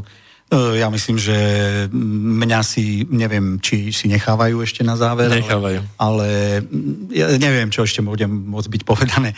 Ne, neviem. Dobre, ja, ja som len tak ako ja, ale môžem, lebo... Viete čo, viete čo, môžem jednu, jednu rýchlu poznámku. Áno. Asi by sme sa k tomu dostali. Ja pána Kočnera som nestretol ani náhodou. E, nikdy som s ním nekomunikoval. Jasne som sa vyhranil voči tejto osobe z pohľadu nejakej mojej komunikácie. E, či sa o vás niekto nebaví niekde, to ja netuším, ale hlavne to, čo sa nám tu dáva, ja som to na Facebooku tuším komentoval, my nevieme, čo to je za, za dôkaz, či je relevantný v tej podobe, v akej nám ho podsúvajú tie liberálne médiá, každý deň niečo dávkujú, do akej miery mohol byť, nemohol byť manipulovateľný. Je tam veľa okolností, ktoré by sme mohli rozoberať len okolo toho dôkazu, ale to nechcem. Ja len v zásade e, som toto považoval za potrebné povedať, že, že e, určite nie. Čiže ja som chcel nejako načetnúť obraz toho, že je tu nejaký systém, ktorý by mal teda fungovať relatívne nepriestrelne.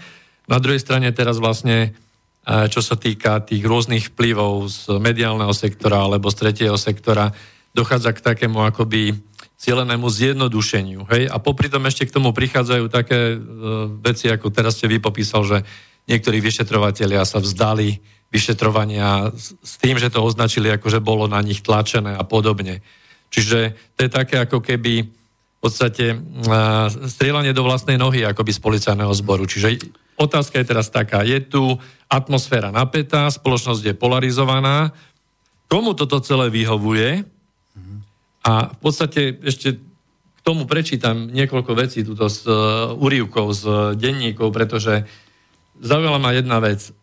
Média to vidia úplne jednoducho, akože ten systém, ktorý ste vy popísali, ktorý by mohol fungovať ako korektne a vytvárať teda nezávislú policiu a právny štát, popisujú médiá spôsobom, že funguje to takto jednoducho.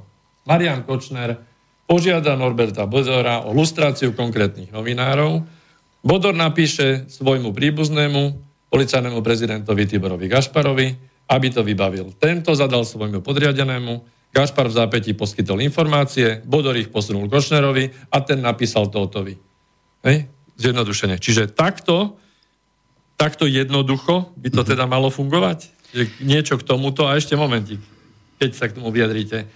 Lebo um, v podstate prišli informácie ešte, že ste zasahovali do teda, alebo nariadili lustráciu, hej? Uh, šéf, že šéf finančného spravodajstva mal vraj lustrovať novinárov, aj teda pána, pána Kuciaka. A právny zástupca Roman Kvasnica, právny zástupca pani Kušnírovej, hovoril, že vyšetrovanie vraždy sa po týchto informáciách musí dostať pred ešte väčšiu verejnú kontrolu. Čiže toto chcem povedať, že tu mám pocit, ako keby sa tie veci, ktoré majú fungovať v právnom štáte normálne, zo zákona, dostávali do nejakého stavu, ktorý je tu popísaný niečím ako, že verejná kontrola. Čo by to malo byť? Kam sa to má posunúť? Na ulicu? No, súhlasím s vami. Ja som to dneska už komentoval, že prípravné konanie je neverejné a tuto pán advokát hovorí, že by malo byť verejné. Mm, neviem, či ty myslel, lebo to sa vytvára prezident pre akékoľvek vyšetrovanie do budúcna a nebude môcť nikto nič povedať, keď e, sa dotyčná osoba, ktorá bude dotknutá takýmto zverejňovaním vyjadri, že však to je vo verejnom záujme. Hej? E, jednoducho s týmto ja nesúhlasím a keď pán Kvasnica docieli, že príjmeme spoločnosti iný trestný poriadok, ktorý povie, že od prvého momentu je verejné, pod nejakou verejnou kontrolou, tak tak sa bude diať.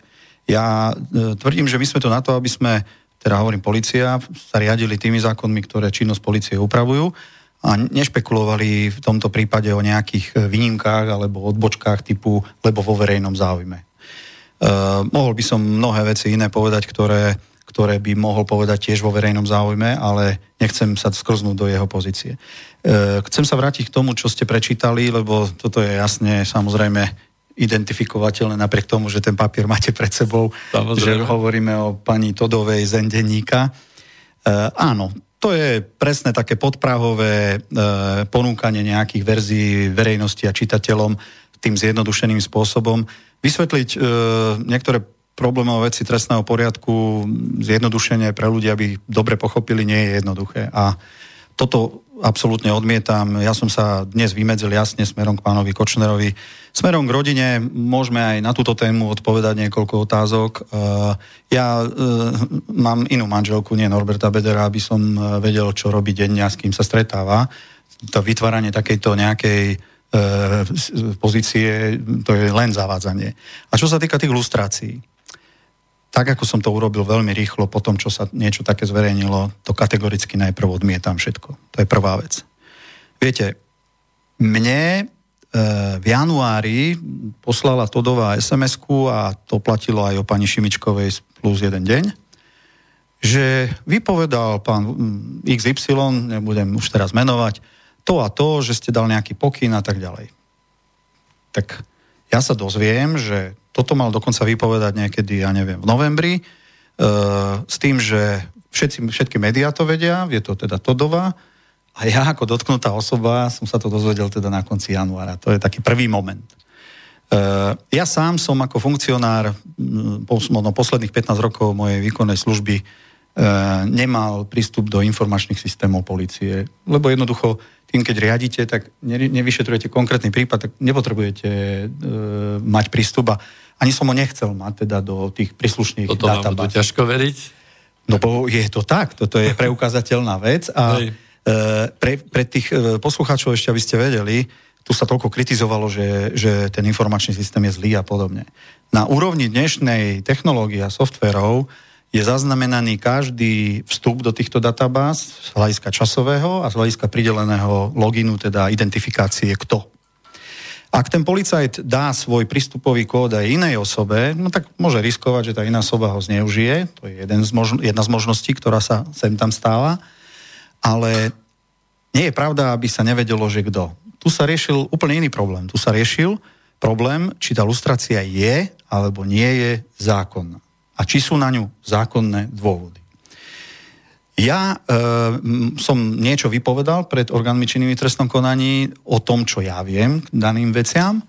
A naznačil som aj verejne, že, že teda viem, že mohlo ísť o lustráciu, teraz hovoríme o zavraždenom novinárovi, ktorá mala byť súčasťou ďalšieho balíka nejakých lustrácií smerom k novinárom. Tiež som vypovedal, že to bolo v kauze známej ako kauza Rybanič. A e, ne, keďže nepoznám detaily, lebo viem z tej kauzy len toľko, čo, čo umožnil vyšetrovateľ, keď sme ju museli komunikovať.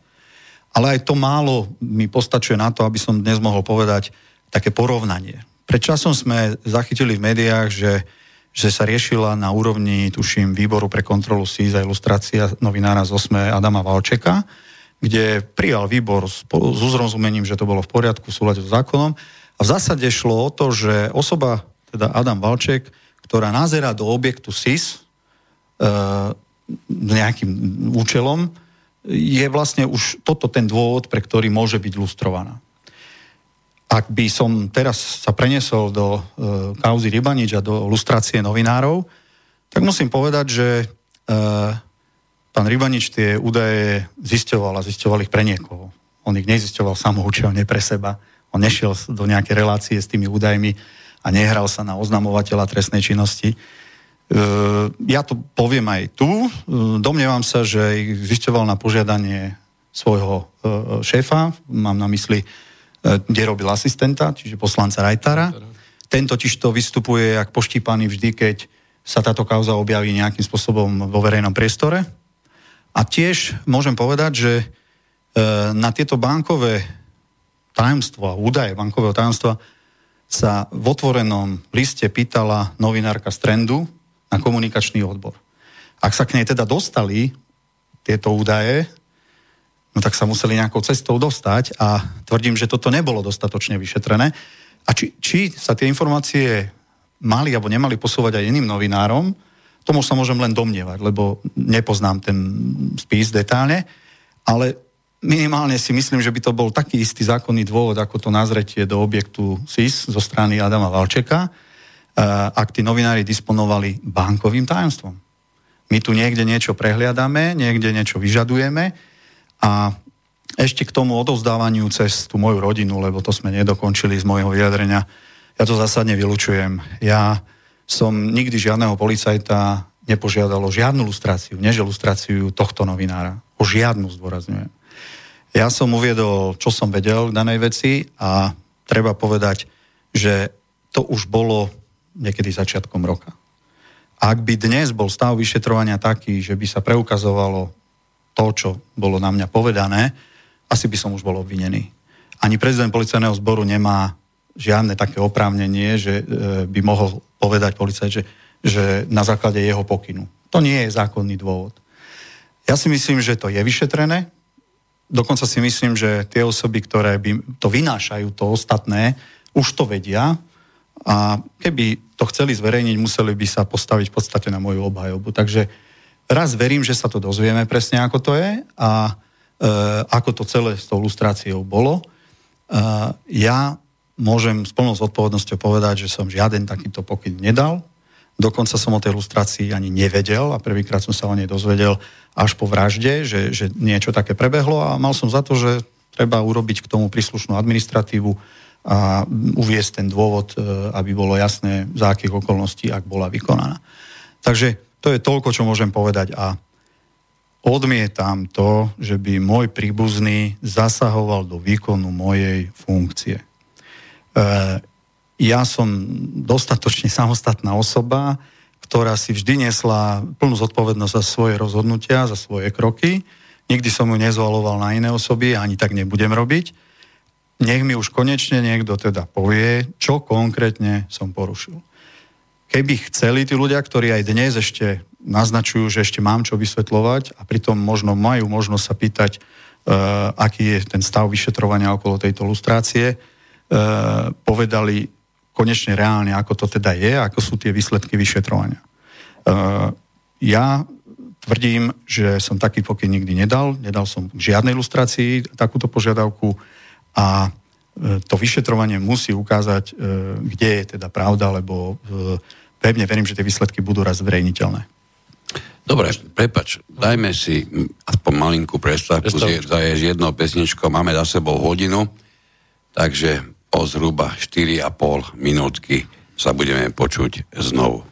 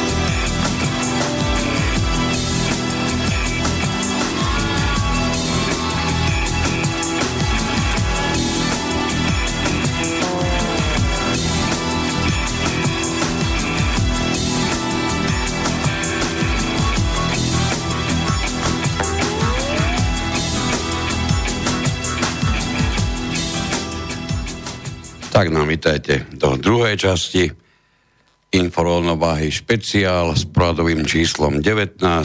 Ešte stále pri mikrofóne Miroslav Gantner. Peter Luknár. A s nami v štúdiu bývalý policajný prezident pán Tibor Gašpar. Máme neskutočne veľké množstvo na maily, presne ako sme očakávali, bez toho, aby sme akúkoľvek uprednostňovali alebo naopak e, potláčali Nemáme to vo zvyku, ani to nechceme robiť. Len chcem povedať jedno tým, že pomerne rozsiahlo ste odpovedali, a neviem, či boli položené celkové tri otázky, tak ste prakticky zodpovedali možno 15 až 20 otázok, ktoré tu boli položené. A dať ich znovu by bol nezmysel, nezmysel. Takže tí, ktorí nenajdú odpovede, e, alebo teda tých, ktoré otázky neprečítame, nie je to preto, že by sme to nejakého zištného dôvodu nerobili, ale pretože už prakticky boli minimálne čiastočne zodpovedané. Máme tu jeden pomerne zaujímavý dotaz, ktorý sa týka beztrestnosti, manipulácie, ja čítam, ako to je presne podané, beztrestnosti, manipulácie mladých ľudí, ľuďmi, ktorí sa, ktorí sa premávajú po školách s vecami na hlavách. Eh, budem sa snažiť byť aj v mojich odpovediach predsa len stručnejší. Chcem, aby sme mohli odpovedať na viac otázok, takže veľmi rýchlo. Chcete, aby som zareagoval na, na zomry a na všetko, čo sa na tejto stránke deje? Uh, viete, že som mediálne oznámil, že som aj podal uh, trestné oznámenie a súhlasím s vami, že uh, a dnes som čítal jeden zaujímavý článok od jedného jazykovec sa tuším e, významného slovenského pána Sipka o tom, že e, aké má slovo silu. V zásade, čo, čo sa zase slovom, to sa ani sekerov nevyrúbe. A treba povedať, že toto využívajú v plnom slova zmysle aj oni. To, že to slovo je častokrát za hranicou slušnosti, je môžem nazvať vulgárne, že je útočiace na integritu ľudí, na jednoducho e, osobnú česť alebo e, tú ľudskosť, o tom nepochybujem, pretože preto som podal to trestné oznámenie. A domnievam sa, že sa to netýka len ich. E, ja si myslím, že do školy chodia deti aj rodičov, ktorí rozmýšľajú ináč, než len liberálne a to hovorím preto, že ja teda tieto názory e, nezdielam. A mal by som veľké výhrady, keby moje dieťa v škole ovplyvňovali e, títo, tieto názory a títo ľudia. Škola má byť e, priestor na, na všetky názory, všetky zdôrazňujem názory, a na to, aby sa dieťa v ňom rozumne na základe pravdivých informácií zorientovalo a vytváralo si svoj vlastný svetonázor. Ale ak tam dochádza k masírovaniu len jedným názorom alebo e, nejakými ideami, ktoré E, nemusí to dieťa nutne zdieľať, v tom veku je ľahko ovplyvniteľné. Veď príklad, dobrý príklad je e, ten príklad toho študenta, ktorý teda išiel niekoho zastreliť, e, pretože má iný názor a že sa s ním ľahko teda po tých voľbách vysporiadame, ak dojde k zmene a podobné výroky. No ten človek už je zmanipulovaný vo svojom vedomí a zmanipulovaný do polohy, ktorá teda môjho pohľadu je nepriateľná. Absolútne nepriateľná. A divím sa, že možno aj predstavitelia najvyšší štátu sa ešte vyjadrujú, že, že týchto zástupcov idú prijať, alebo že, že budú s nimi komunikovať. Ja nemám nič proti politickej satire. Nemám nič proti slušnému humoru, aj proti trefnému humoru a to aj voči mojej osobe. Ja som tiež bol na tej stránke párkrát už, ale mám vážne výhrady voči vulgarizmom, ktoré tam prebiehajú a podnecovaniu akejsi nenávistí za názor, treba povedať za názor. E- my sme predsa e, v 89. mali inú predstavu, aj, aj keď teda o tom by sa dalo diskutovať samostatne. Tomu to iba narýchlo. Priateľkina dcera, vysokoškoláčka, na moju otázku, čo na tejto stránke pozitívne vie nájsť, pretože ja som mu takisto ako vy označil za nie práve tú najšťastnejšiu pre vytváranie svetonázoru, tak mi bolo s úsmevom vysvetlené vysoko, vysokoškoláčkou, že čo na tej stránke vidím závadne, be tam je iba sranda. Tak, pán Gašpar, vyšetruje vraždu Jana Kuciaka policia alebo Monika Todová z denníka N? Výborná otázka. No, e, samozrejme, že vyšetruje policia. To, že sa jej dostáva nejaká exkluzivita a že disponuje e, množstvom informácií a dôkazov v tomto štádiu konania, To ja som sa vyhranil voči tomu, považujem to za veľké negatívum. Môže to poškodiť aj budúci súdny proces. To je, mám určite e, na to takýto názor. Ona disponuje a myslím si, že to sama prezentovala na e, svojom portáli aj informáciami, ktoré nemohla získať ani oficiálnym názretím oprávnených osôb do spisu. Totožnosť utajeného svetka je jedna z vecí, ktorú musí vyšetrovateľ uchrániť a nie je predmetom nazretia do spisu. To sa bohužiaľ nestalo. Tvrdím, že sa stal trestný čin. Čakám, ako bude policia postupovať v tomto, pretože e, to je neobiditeľný fakt. To, čo poskytli opravneným osobám a ty ďalej novinárke, tu môžeme diskutovať, aký to má zmysel, ja tomu hovorím politikárčenie, ale ak sa dostali zo spisu aj tie informácie, ktoré nemohli získať oprávnené osoby na zretím, tak ich museli posunúť len niektorí členovia týmu a to je z môjho pohľadu kvalifikovateľné ako trestný čin. Čiže e, súhlasím, e, toto by sa nemalo stať a nemalo diať, lebo to poškodzuje aj tú dobrú prácu. Ja chcem povedať, že, že ver, verím tomu, že je vykonaný aj kus dobrej práce. Veď e, o, ten útok na ľudský život ja som a budem vždy e, absolútne odsudzovať a budem e, sa prikladať na stranu všetkých, ktorí majú záujem to vyšetriť, ale tu sa už prejavujú aj iné záujmy, nie len tento. Je to tým poznačené, to asi cítia a vnímajú všetci. Otázka dá sa, dá sa vyšetriť, kto by týmto spôsobom mohol zásobovať práve tak ak, ak máme, denník. Ak máme poradiť vyšetrovateľom, tak samozrejme e, ona často už vyzývala, prečo policia nezaistila telefon tomu, prečo nerobila domovku tomu a tomu Možno, že aj jej telefón mal byť už dávno zaistený a malo sa skúmať, že s kým komunikovala a na aké témy, ale, e, lebo, lebo je jednou z podozrivých, keďže disponuje týmito e, údajmi. Skôr, skôr ináč. V tom spise e, zase treba mať predstavu alebo vysvetliť e, poslucháčom, tým vyšetrovací neznamená, že 20 ľudí e, pozná kompletne celý vyšetrovací spis a má vo svojej skrini 20 kopií vyšetrovacieho spisu. To takto nefunguje. Tam je nejaký hlavný vyšetrovateľ, ktorý je zodpovedný a ten v zásade ukladá úlohy členom týmu, viac menej čiastkové úlohy. A on sám by mal si s prokurátorom dozorovým e, chrániť to a rozhodovať, komu čo umožní v súlade s tým trestným poriadkom, aby ako opravnená osoba dostal z toho spisu vo forme kopí, vo forme nazretia, robenia si výpiskov, s tým, že musí ale zachovať nejaké požiadavky toho zákona.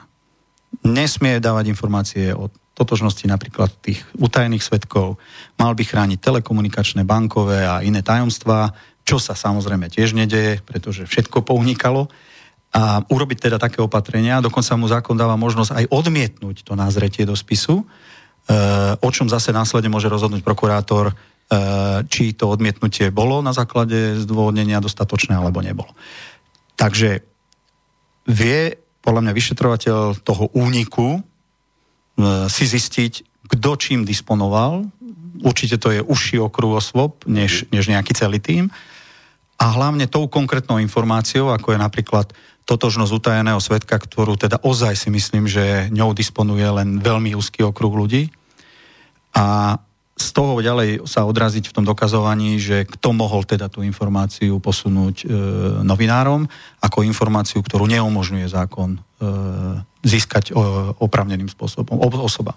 Keď tak človek počúva, na to bude dojem, že tí, čo to robia, lebo nevieme, či, či jeden, či viacerí, musia mať dosť veľkú odvahu. No, možno zareagujem na predchádzajúcu kolegovú otázku, keď sa pýtal, že čo sa v tej policii deje, keď sa no. prihlásili niektorí, to sme na to neodpovedali, uh-huh. ako bol šéf týmu Gorila. Viete, tá politika fakt prerastla do policie. Prerastla, teraz nemám na mysli v podobe nejakých e, úloh ministra, ktorý je politik, e, nejakým funkciám, ale získavajú politici cez, cez radových policajtov, ktorým pod prísľubom budúceho kariérneho postupu, prípadne e, iných výhod, keď sa dostanú do politiky. Sú prípady známe, kedy išiel robiť e, asistenta nejakej alebo poradcu nejakej poslankyni, bývalý kolega. Sú ochotní potom aj porušovať zákon. Hej? A keď už len vyjadrovať sa o tom, že mohli byť ovplyvňovaní. Ešte raz hovorím, ja som podal takto minimálne v dvoch prípadoch podnet sám, aby tí ľudia mohli teda skonkretizovať, nielen vo všeobecnosti povedať, že, že boli nejak ovplyvnení. Tak povedz presne, nech sa to vyšetrí a nech to vieme vyčistiť a byť konkrétny, lebo toto je potom len také zavádzanie, také manipulovanie. A bohužiaľ v tomto zmysle sa to do tej policii dostalo. Ja si pamätám ešte rýchlo poviem, pri každej e, možnej politickej zmene vo vedení ministerstva sa tak spustí trošku vnútri v policii taký proces anonymov a, a snaha e, sa pokúsiť e, získať e, nejakú funkciu. E, a, a to je, všetko sa ukludní, keď je po voľbách a potom sa zase s ďalšími voľbami zase ten proces rozbehne. Je to asi taká prirodzená ľudská vlastnosť, že aj takýmto spôsobom sa pokúšať niekde posunúť. Na druhej strane, keby e, sme možno dnes aj hovorili o tom, ako si ja predstavujem osamostatnenie alebo oddelenie policie od politiky, to je to zaujímavá otázka, mám, si mám položili. Na to, mám na to svoj názor, lebo keď tu prišla tá veľká kritika, že treba prijať zmenu zákona a voliť prezidenta a takým spôsobom a onakým spôsobom, viete, uh, ja som na tom zákone sa snažil aj nejako participovať. Je to istý posun vpred, ale keby sme mali navrhnúť rýchlo jeden model, mohol by to byť model veľmi blízky uh, prokuratúre. Veď policajný prezident ako šéf takej inštitúcie, kde je 20 tisíc ľudí a, a na, dohľadajúcich na vnútornú bezpečnosť tejto krajiny, čo zaujíma každého občana, by podľa mňa mal skladať účty v parlamente raz do roka so svojou koncoročnou správou a mal by minimálne v prípade nejakých exaktných e, alebo vynimočných udalostí chodiť aj do parlamentu častejšie. A vysvetľovať, ako to je a, a čo sa dá poslancom povedať. E, dnes je to všetko v podstate v rovine, že sme súčasťou ministerstva vnútra, sme ekonomicky závislí od ministerstva. E, ja môžem napísať ako prezident, že mám záujem o taký typ e, odevnej kamery, o takú technológiu do výkonu policajnej služby, keď som tak či tak závislý na tom, či to ministerstvo na to má alebo nemá peniaze a vie mi to alebo nevie zabezpečiť. E, to znamená ekonomická samostatnosť, odpojenosť od politika ministra a nech treba voľba policajného prezidenta v parlamente, za nejakých podmienok samozrejme, po nejakom e, hearingu, po nejakých e, splnených požiadavkách a tak ďalej. A následne odpočtovanie činnosti policie tomu parlamentu. Ale potom nechať v, samozrejme nie úplne voľnú ruku, ale kariérnym spôsobom, e, aby budoval policajný prezident štruktúru funkcionárov na najnižších úrovniach. Ja som veľmi významne pracoval na tom, aby sme odstránili jeden paragraf, ktorý umožňoval ministrovi odvolávať funkcionára bez údania dôvodu. Ten sme skutočne dostali zo zákona. No a e, napriek tomu zostalo tam, že, že toho policajného prezidenta mohli bez udania dôvodu odvolávať. Ja by som k tomu toľko, to, teraz sa bavíme vlastne o, tom, o, tej, o tej špičke toho celého policajného zboru, ako by mala byť volená, alebo teda ustanovená uh, nie, nie, nie, nie, ten, ten kariérny postup by umožňoval a tie, tie výberové konania by mohli E, samozrejme riešiť postup policajta od obvodného oddelenia cez okres, mm-hmm. cez mhm. kraj, s tým, že nemôže preskočiť nejakú úroveň hej, a e, v zásade by vymenovali po koľkých rokoch služby, či sa môže už prihlásiť na základe nejakých e, kritérií do výberového konania. Nebola by to ani ale svojvola prezidenta. To som tým chcel povedať. Aby nebola predstava, že zvolíme prezidenta a ten teraz vykadruje po svojom e, celý policajný zbor. Áno, ja som mal na mysli to, že teda, teraz sme sa bavili o tých teda funkcionároch, teraz sa bavíme o bežných policajtoch, lebo v podstate aj treba na úrovni tých vyšetrovateľov, ktorých práca je veľmi dôležitá Ano. a vy hovoríte, že zo strany politikov sú tu pokusy o korumpovanie, v podstate o vynášanie informácií na politickú objednávku čo by určite malo byť nejakým spôsobom tomuto zamedzené alebo zabranené v systéme, ale jedná sa tu aj o to, že by to mala byť určitá etika alebo morálka človeka, ktorý ide do policajného zboru. Čiže aj nábor nových policajtov, mm-hmm. povedal som zámerne nábor, lebo to by mal byť skôr výber, že? Ja som zažil fázu, kedy sme si mohli vyberať, pretože bola situácia na trhu práce taká a ponuka nejakých platov v, tém, v tom pomere, že, že skutočne na jedno voľné miesto bolo prihlásených viac uchádzačov. A môžem zodpovedne povedať, že boli tam aj nejaké samozrejme požiadavky, ktoré by mali selektovať kvalitu toho človeka. Policiálna práca je sociálna práca, nie každý na ňu má, a to na tej najnižšej úrovni. E, okrem tých všetkých previerok, ktoré sú ako zdravotné a psychotesty, spôsobilosť, e, by som povedal, psychologická ešte a podobne, málo ktoré zamestnanie vyžaduje až takéto podmienky. Takže hovoriť, že na vstupe sa nesnažíme odfiltrovať, nehovoriac o tom, že ešte stále je policajt prvé dva roky v tzv. prípravnej štátnej službe a môžeme sa s ním rozísť na základe zistených nejakých okolností aj v tomto štádiu. Ale e, keď sa vrátim k tomu, že dnes je nábor. No, vplyva na to významne trh práce. E, od Bratislavy po Stropkov je úplne iná situácia.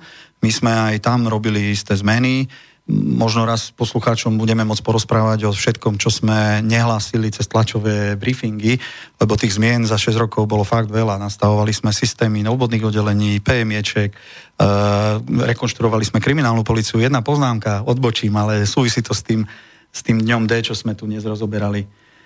Keby som nebol urobil po mojom nástupe rýchlu reorganizáciu kriminálnej policie, tak na miesto činu dvojnásobnej vraždy by v starom systéme, ktorý zaviedol pán Lipšic s pánom prezidentom Spišiakom, na miesto činu šla okresná výjazdová skupina z Galanty. S akými skúsenostiami, prosím No, vás? mohlo by sa stať, že by tam bol vyšetrovateľ, ktorý by šiel na prvú vraždu. V kraji Nitra, v čase, keď som slúžil na vraždách, sme ich mali cirka 25 v roku.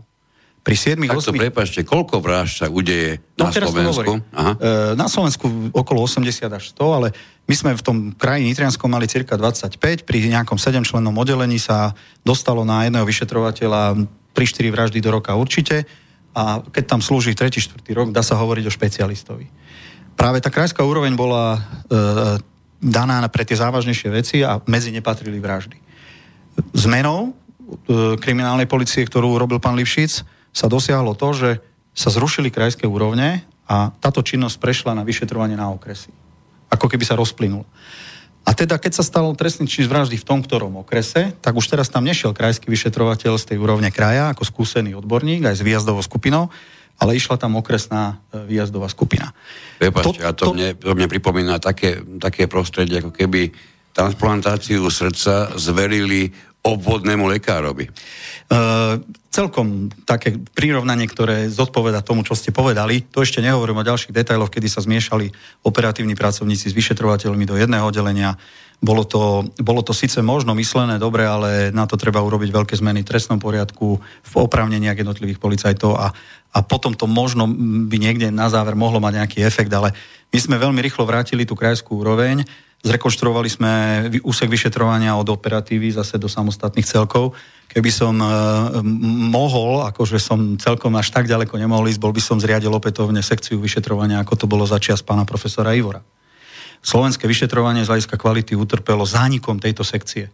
O tom som presvedčený. Z dlhodobého hľadiska e, je to stále beh na dlhé trate, aby sme vrátili tú kvalitu do nejakej podoby a možno, že skutočne dospejú aj politici k tomu, že, že to vyšetrovanie bude kvalitnejšie a možno aj menej ovplyvňované v tom jednom, e, v tej jednej sekcii.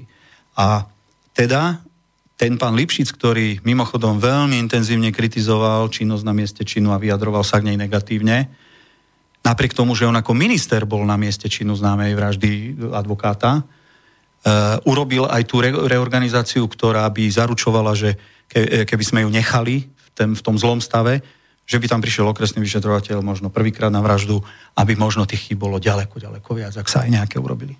A keby ste mali možnosť, že jednoducho zoberieme to tak, že by ste sa stali policajným prezidentom, mali by ste úplne voľné ruky, žiadny politický vplyv, aké tri veci zásadné by ste zmenili v rámci policajného zboru, aby sa tie veci napravili podľa vášho No toto je eh, na tú otázku veľmi rýchlo odpovedať a, a vystihnúť všetky potrebné veci. Pozrite sa, v prvom rade e, hovoríme aj o ekonomickej samostatnosti policie. E, asi by som e, nejaké tri oblasti vymenoval. Jednou je vzdelávanie. E, mal som možnosť komunikovať aj s prezidentmi z iných okolitých krajín. E, všetci to vnímajú ako veľmi dôležitú vec, pretože E, to nastavenie toho vzdelávania nie je dobré v súčasnosti. Viac menej ho zastršovalo ministerstvo, nie policajný zbor. Asi by bolo treba riešiť. Ešte jedna poznámka. Nedávno som zachytil, že bol zrušený tretí viceprezident, ktorého som zriadoval, ktorého som si nazval pracovne ako viceprezident pre podporu výkonu služby, ktorý v prípade väčšej samostatnosti policie by bol vlastne ekonomickým riaditeľom chodu policie, ale okrem iného som tam chcel dostať aj problematiku vzdelávania policajtov. Policajtov musíte nejednoznačne vzdelávať od ich vstupu do policajného zboru, nastaviť ten systém trochu ináč. Záviesť by bolo treba e, taký kariérny postup, ktorý by nikto nespochybňoval a ktorý by nebol obiditeľný, to súhlasím s tým. A, v zásade hovoríme o kariérnom postupe nielen radových policajtov, ale funkcionárov, aby do neho nemohla vstupovať svoj vola, teda e, politická aby tí funkcionári mali nejakú záruku, hej, že v prípade dobrých výsledkov nie je dôvod na to, aby ich niekto odvolával, aby boli stanovené pravidla, či dve funkčné obdobia na danej pozícii a prípadne sa uchádzať o, o vyššiu pozíciu. Proste pravidla toho vnútorného života v policii. No, e, čo sa týka... Čo sa týka policajná? No, na tú tému by sme mohli teda veľa ešte tiež hovoriť. Ja som e, není zastancom toho, čo sa dávalo za vzor, ako sú Češi, generálni inspekce. E, všetko má svoje výhody, nevýhody, keby bolo možné občanovi vysvetľovať, že že v zásade najlepším inšpekčným policajtom je ten, kto si najprv odslúžil možno 20 rokov ako bežný policajt, pretože ten má svoje životné skúsenosti, aj skúsenosti s prácou policie, aby mohol naháňať policajtov. E, to sa dnes nedeje, častokrát tam idú mladí policajti a e, otázka ich nezávislosti, ešte raz, ak vyšetrujú trestnú činnosť, a platí slovenský trestný poriadok, tak ich trestnú činnosť kontroluje, pokynuje prokurátor. A ak sa by chceli pokúsiť pomáhať svojim kolegom alebo robiť niečo v rozpore s zákonom, tak je tam ten prokurátor na to, aby to ustrážil. Dneska zriadili nejakých špecialistov e, na trestnú činnosť e, príslušníkov bezpečnostných zborov. Vevne verím, že to budú skúsení prokurátori, ktorí môžu ustrážiť to, aby tá inšpekcia neušla niekde. A či je pod ministrom, alebo by bola tiež v nezávislej polohe, dôležité je, aby mala tiež stanovené e, spôsob nejakého personálneho obsadzovania, kariérneho postupu, e, aby, mohla, e, aby sme mohli povedať, že sú to tí najskúsenejší policajti, ktorí vedia vyšetrovať tie, tie, by som povedal, špecifika trestnej činnosti policajtov. Činnosťou policie sa niekto stretáva menej často, iní pomerne často. Ja som z tej druhej kategórie, ako fanúšik futbalu to vidím veľmi často. Čiže nemôžeme obísť, ak sa nenahnevate, aj túto oblasť. A je dosť do očí bijúca jedna skutočnosť. Navštívil som futbalové zápasy naprieč celou Európou. Videl som štadióny, kde bolo 80 tisíc prítomných divákov a mimoriadne striedmo, ak vôbec som, som bol schopný vidieť niekde činného policajta. Ja sám som bol na jednom z výjazdov, nemusíme hovoriť kde, ani to nie je také dôležité, kde prišlo 50 fanúšikov a v meste ich slávnostne očakávalo 650 policajtov. Niekde niečo nebolo celé v poriadku. Potom sa samozrejme v, na verejnosti e, tra, transponujú rôzne názory typu platíme kvôli zopár chuligánom celú políciu a podobne. A toto je jedna časť, nezabudnite na ňu odpoveď. Uh-huh. Alebo poďme túto jedno, potom dáme druhú. E, skúsme, áno. E, áno, súhlasím s vami, že aj my sme častokrát mali problém e, e zabezpečiť pokojný priebeh nejakého športového verejného podujatia podľa našich predstav. E, ten problém je samozrejme trošku zložitejší, pretože porovnávať dnešný stav verejných podujatí z hľadiska zabezpečenia povedzme s anglickým futbalom alebo aj s inými krajinami, so slovenským ešte nie je celkom možné.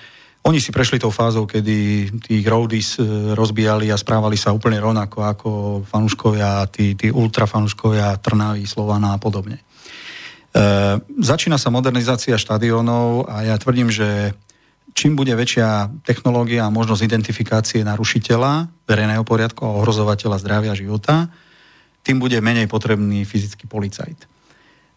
Zabezpečenie takého podujatia, ktoré samozrejme je v reguliach zákona o, organizovaní športových verejných podujatí, sa dnes riadi teda zákonom. A Polícia, ja by som bol najradšej, keby mm, bola len v takých kapacitách e, v meste, ako je v bežnom dni a nemusela e, byť v tých, tých zvýšených počtoch e, pripravená riešiť to, čo prinášajú tí fanúškovia.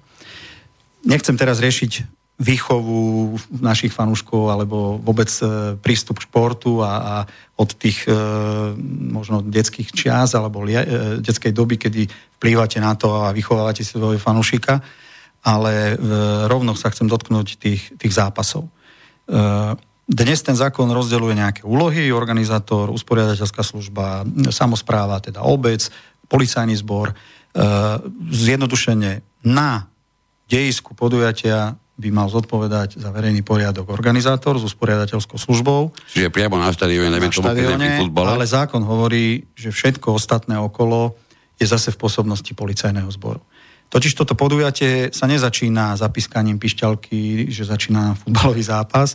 Samozrejme začína už odchodom fanúškov z Trnavy do Bratislavy, e, zisťovaním, koľko tých fanúškov príde, e, kto je medzi nimi, pretože Anglicku majú perfektný prehľad o všetkých e, osobách, ktoré, ktoré chodia na štadión. E, dobrý príklad, náš štadión Ondreja Nepelu, ktorý som mal možnosť v súvislosti s majstrovstvom sveta si ten systém ísť pozrieť, umožňuje pri napojení na register obyvateľov nielen zosnímať osobu a identifikovať ju konkrétnej stoličke, ale aj určiť jej totožnosť. Čiže e, zoomovacia technika napríklad v Trnave na futbalnom štadióne je na takej úrovni, že môžete e, pozerať a počítať vrázky na tvári tým osobám. Čiže je dnes možnosť všetkých narušiteľov podľa mňa identifikovať. Je možnosť, keďže máme zavedený aj informačný systém o osobách, ktoré narúšajú verejný poriadok a trestnoprávny systém im zamedziť takýto vstup, len aby, ste, aby vám niekto neprešiel cez tú kontrolu, potrebujete tú technológiu. Musí byť na každom vstupe, musí byť schopná identifikovať všetky osoby, ktoré prichádzajú na štadión, odfiltrovať tých, ktorí majú zákaz a nemajú tam čo robiť. Už nehovorím o pyrotechnike, nehovorím o inej nejakej e, možnosti, cez ktorú sa narúša ten poriadok verejný a ohrozuje zdravie. Čiže je tam veľa faktorov, ktoré treba zohľadňovať. Ešte k činnosti policie rýchlo jednou vetou. My máme priamo na prezidiu pracovisko divackého násilia a extrémizmu. E, divackého násilia, to znamená, ide o pracovisko, ktoré v súvislosti s ohláseným rizikovým zápasom aj treba na medzinárodnej úrovni zistuje od kolegov a partnerských služieb, kto príde v akom počte, cez aké hraničné prechody. Čiže to je to pomerne veľká predprípravná fáza na to, aby sme zeliminovali všetky rizika na takom zápase. Ale čo neviete určite, ako, ako sa bude vyvíjať samotný športový zápas, ako prinesie emociu, kto bude, ktorý fanúšik bude spokojný, ktorý menej spokojný a e, čo to v konečnom dôsledku môže spôsobiť. Ale ak sa dodrží zákon o sektore prehostí, o e, zabranení stretu sa tých, e, tých iných fanúškov, Filozofia v Európe je, aby policajt je rušivý element na zápase, alebo možno vôbec na športe, preto sa aj u nás išlo cestou, kedy si sme boli v vojnom počte priamo na ploche s obsami, malo to skôr provokačný charakter na fanúšikov. Dneska sme odišli zo štadiónov, ale aj to nestačí. E, Viedite, čo sa deje v okolí štadiónov, čo sa deje na trase medzi železničnou stanicou a štadiónom e, čo sa deje už od hraničných prechodov. Máme príklady, kedy, kedy po ceste sú pumpy niektoré vyslovene vykradnuté alebo napadnutí pumpári od týchto... Teraz, keď sa nenahnevate, máme aj opačné prípady a ja ich nemôžem nespomenúť. Áno. A opäť je to práca policie. Je zápas v Michalovciach, Áno. z ktorého vám trvá veľmi dlhú dobu, kým prijete Tebars do Bratislavy. Áno. Vy ste v autobuse, ktorý nepustia nie že na pumpu nakúpiť. Mm vy ste v autobuse, kde príslušníci vás nepustia ani na záchod. Toto je ten extrémny prípad, e, alebo postup A pozor, prepáčte, aby som, to, dokončil. E, prvýkrát sa budete vôbec môcť zastaviť, pretože ste bez policajného doprovodu v autobuse po prejdení možno 300 kilometrov. S tým súhlasím, že to nie je asi správny postup a hovoril som o tej individualite každého podujatia. E, alebo individuálnosti, e, ktoré, ktorá prináša viť táto dlhá preprava. Ale toto je zjednodušenie si práce policie, lebo takto riešiť prípadný problém na nejakej pumpe tiež nie je v poriadku. To s vami plne súhlasím. Som rád, že to hovoríte. Uh, je, je to uh, problematika, hovorím, ktorá je vo vývoji. Ja som mal množstvo rokovaní, keď som bol vo funkcii s vedením Slovenského futbalového zväzu. Uh, môžem to povedať, aby to bolo také osobné, veď pracuje tam dokonca môj spolužiak z vysokej školy, s ktorým sme našli fakt spoločnú reč, ako veci posunúť vidím aj aktivity najmä z futbalového zväzu to posunúť niekde ďalej. E, každý by chcel, aby sme na šport chodili, alebo mohli chodiť celé rodiny, malé deti, bez nejakých obav, že tam niečo vybuchne pod nohami a že niekto dostane facku niekde bezdôvodne a podobne.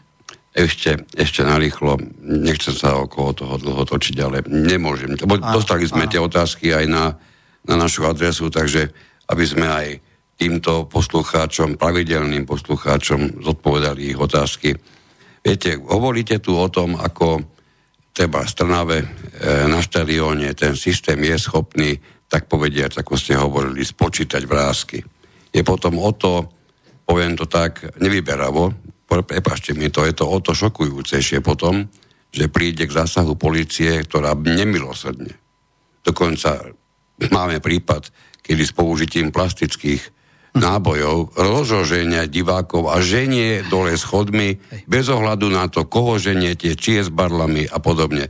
Čiže niekedy to máš taký záver a to vám, to vám skutočne povie mhm. prekapujúco veľké množstvo ľudí, že tým skutočným chuligánom na tom, na tom štadióne je veľakrát policia.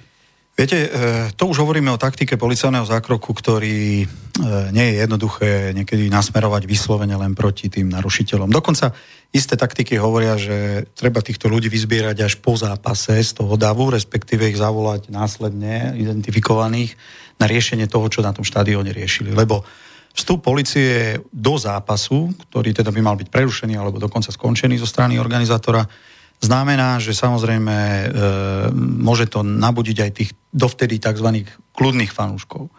A tak sa aj väčšinou deje. Čiže to je tá posledná krajná situácia, kedy už teda ozaj e, dochádza k ničeniu majetku, ohrozeniu zdravia.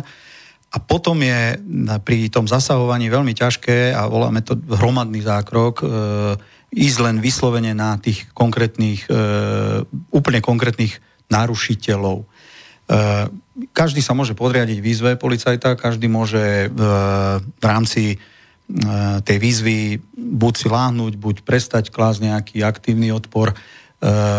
Pri tom hromadnom zákroku ja nevylučujem, že môže dôjsť aj k tomu, že sa to dotkne osôb, ktoré nič neurobili. Len sú v strede tej skrumáže, kde sú práve aj tí narušiteľia nemyslím si, že to je tak ľahko identifikovateľné, aby ste e, dali hromane zakročujúcim policajtom takú kvalifikovanú informáciu, že tretieho správa, štvrtého zľava, len s tou čapicou, viete, čo chcem povedať. Jednoducho, ak treba rozohnať dve skupiny osôb e, od seba, tak vtedy e, musí ten zákrok a ide ten zákrok aj spôsobom, ktorý teraz kritizujete. Ja ho nechcem úplne obhajovať, lebo ešte raz, to je už posledná etapa, kedy ten mm, zbor musí na tú, s tými kuklačmi na tú plochu ísť. A e, snažíme sa, viedli sme dlho také diskusie, označiť akýmsi farebným strelivom osoby, ktoré sú, hej, v zásade tie problémové.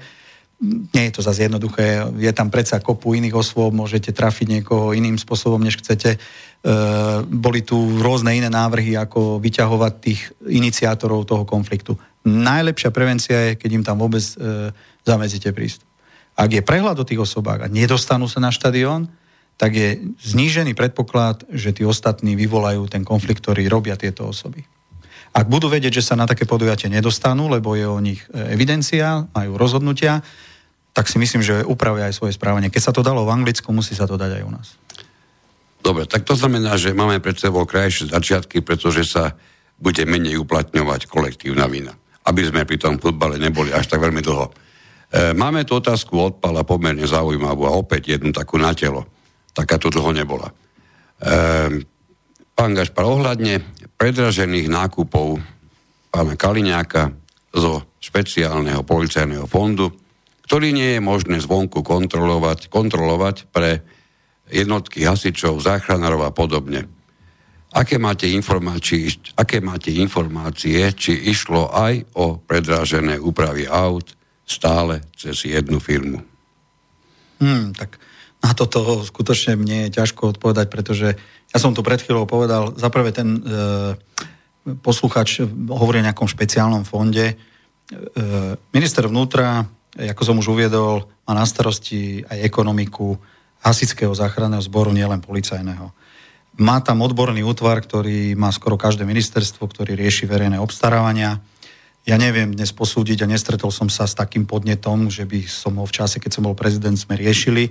A keď ho riešili, tak mimo môjho vedomia že by došlo k nejakej predraženej zákazke. Teraz som nedávno zachytil nejaké dregre, že majú byť drahšie nakúpené a je to len vec interpretácie, e, ktorú nevieme úplne presne posúdiť, lebo ministerstvo dalo stanovisko, že sa nakupoval s konkrétnym prístrojom aj nejaký doplnkový materiál.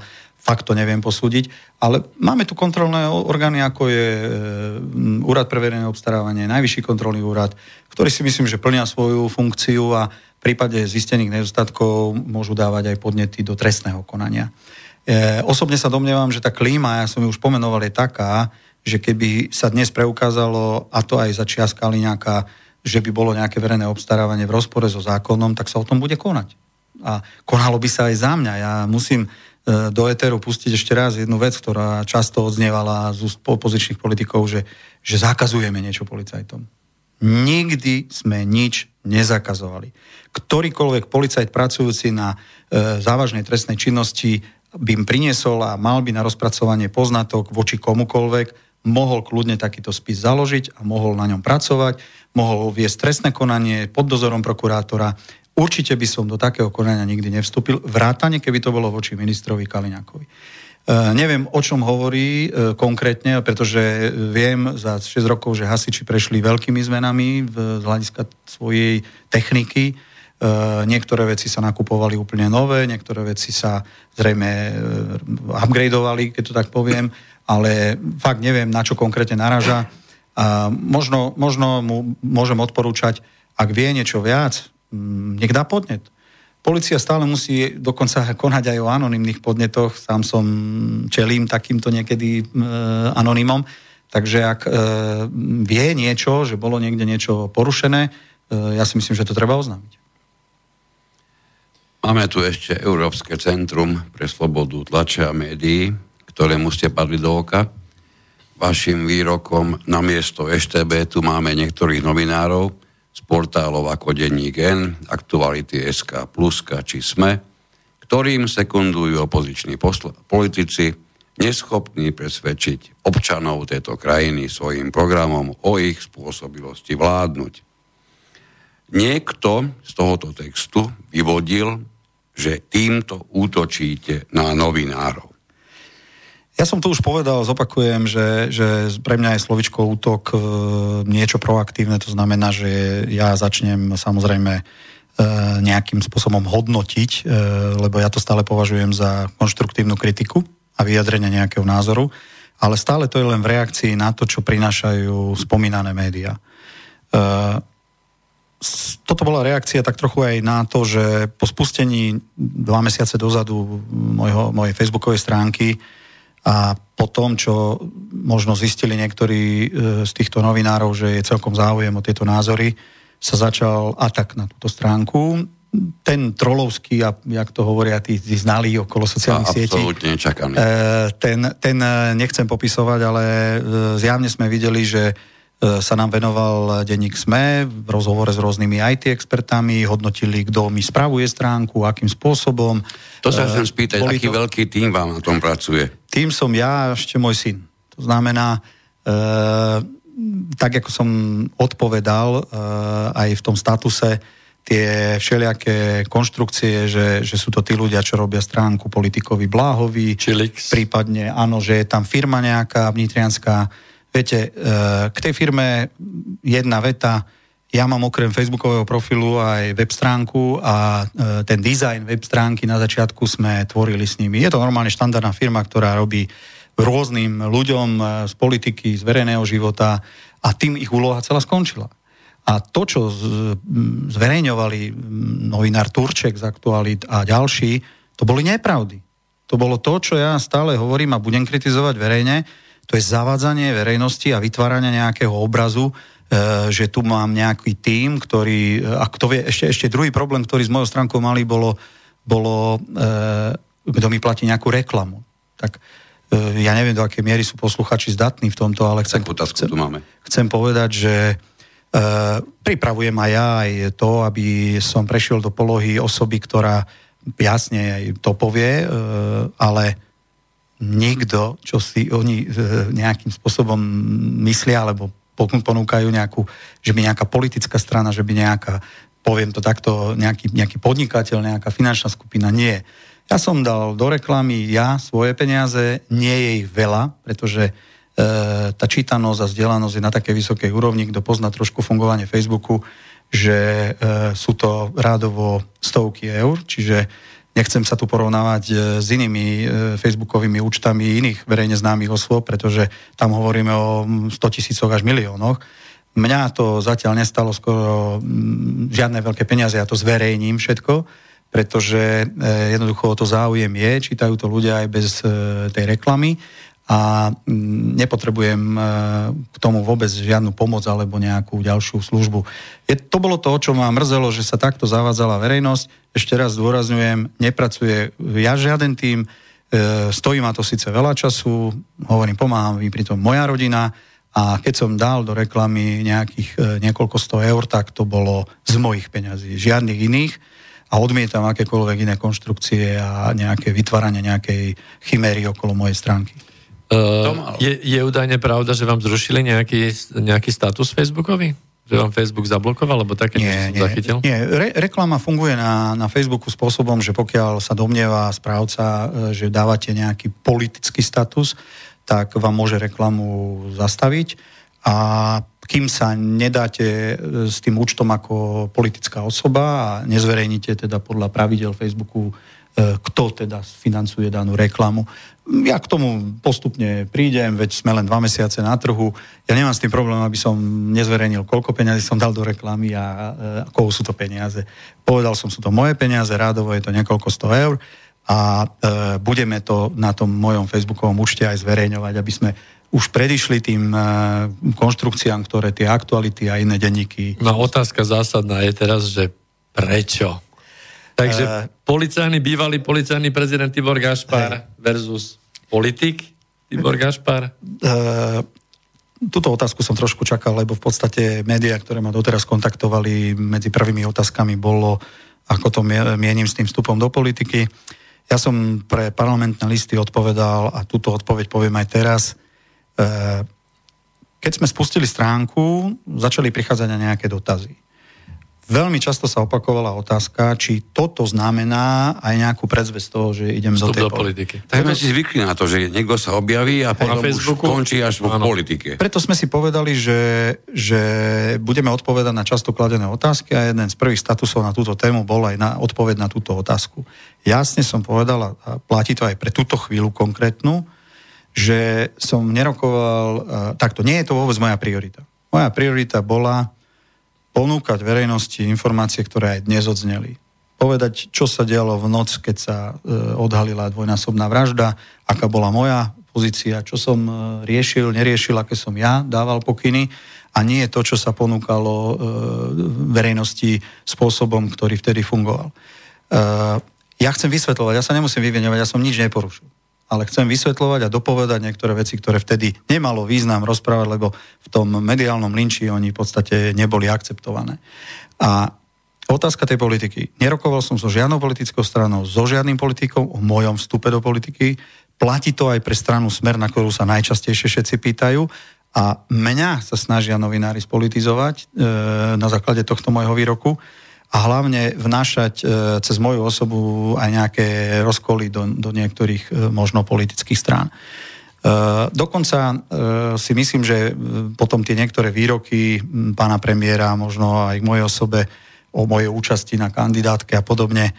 Viete, ja som z tých, ktorí skutočne otvorene kritizujú niektoré médiá a dnešná politika a verejný život sa bohužiaľ vo väčšine prípadov riadi tým, ako si to želajú tie médiá nie, nie zákonmi, nie e, vlastnými princípmi nejakými, ktoré e, štátny orgán má, len aby o mne zle nepísali. Len aby mi nekazili môj mediálny imič, len aby som sa nedožil, že moje rozhodnutie bude zverejnené a ešte aj s mojim menom, lebo to sa dnes deje. Keď vás chcú zdiskreditovať alebo za s vami polemizovať, tak zverejnia aj meno vyšetrovateľa, aj ho hneď e, očiernia, že zle rozhodol. E, rozhodnutie vysvetlia po svojom, tak ako ste prečítali pred chvíľou tie jednoduché výklady to, to dneska má vplyv na činnosť štátnych orgánov. Čiže počkajte, vy hovoríte teraz, lebo to, čo mi hovoríte, až takmer strašidelné. Čo ste povedali? No mo, možno by sme pre niekoho mohli povedať, že mediokracia, ale, ale ja si myslím, že tak to je, že mnohí podliehajú tomu tlaku, e, vidiac, veď ja som dobrým príkladom toho, čo všetko dokážu médiá. Pre poslucháčov jedna informácia. Keď som vyjadril svoj názor na migráciu ako občan v jednom stanovisku, tak spustili voči mne médiá aj takú činnosť, že zavolali mi zo strednej školy, kde som študoval v Michalovciach, že denník sme sa novinári pýtajú, že aký si bol študent a či si niečo nevyviedol, či si niečo na teba zle tu nie je, čo by, čo by eventuálne, použijem teda slovo, investigatívni novinári zisťovali, k mojej osobe, čo som, aký bol študent na vysokej škole, lebo zavolali mi aj z vysokej školy. No už som čakal len, či sa neozve kežmarská porodnica, že či som sa správnym spôsobom narodil, lebo ja takto nepovažujem, alebo toto nie je podľa mňa investigatívna činnosť novinárov. To bolo proste objednané s cieľom, nájdite niečo na diskreditáciu tejto osoby. No, chce to zažiť niekto z tých, ktorí sú dnes vo verejných funkciách? No nikto. Z môjho pohľadu všetci tak trošku tomu prispôsobia to, že, že tú svoju činnosť upravia tak, ako ju upravujú. Myslím si, že, že mm, aj tá známa kauza, ktorú sme tu kritizovali z pohľadu úniku, už dávno mal zakročiť generálny prokurátor.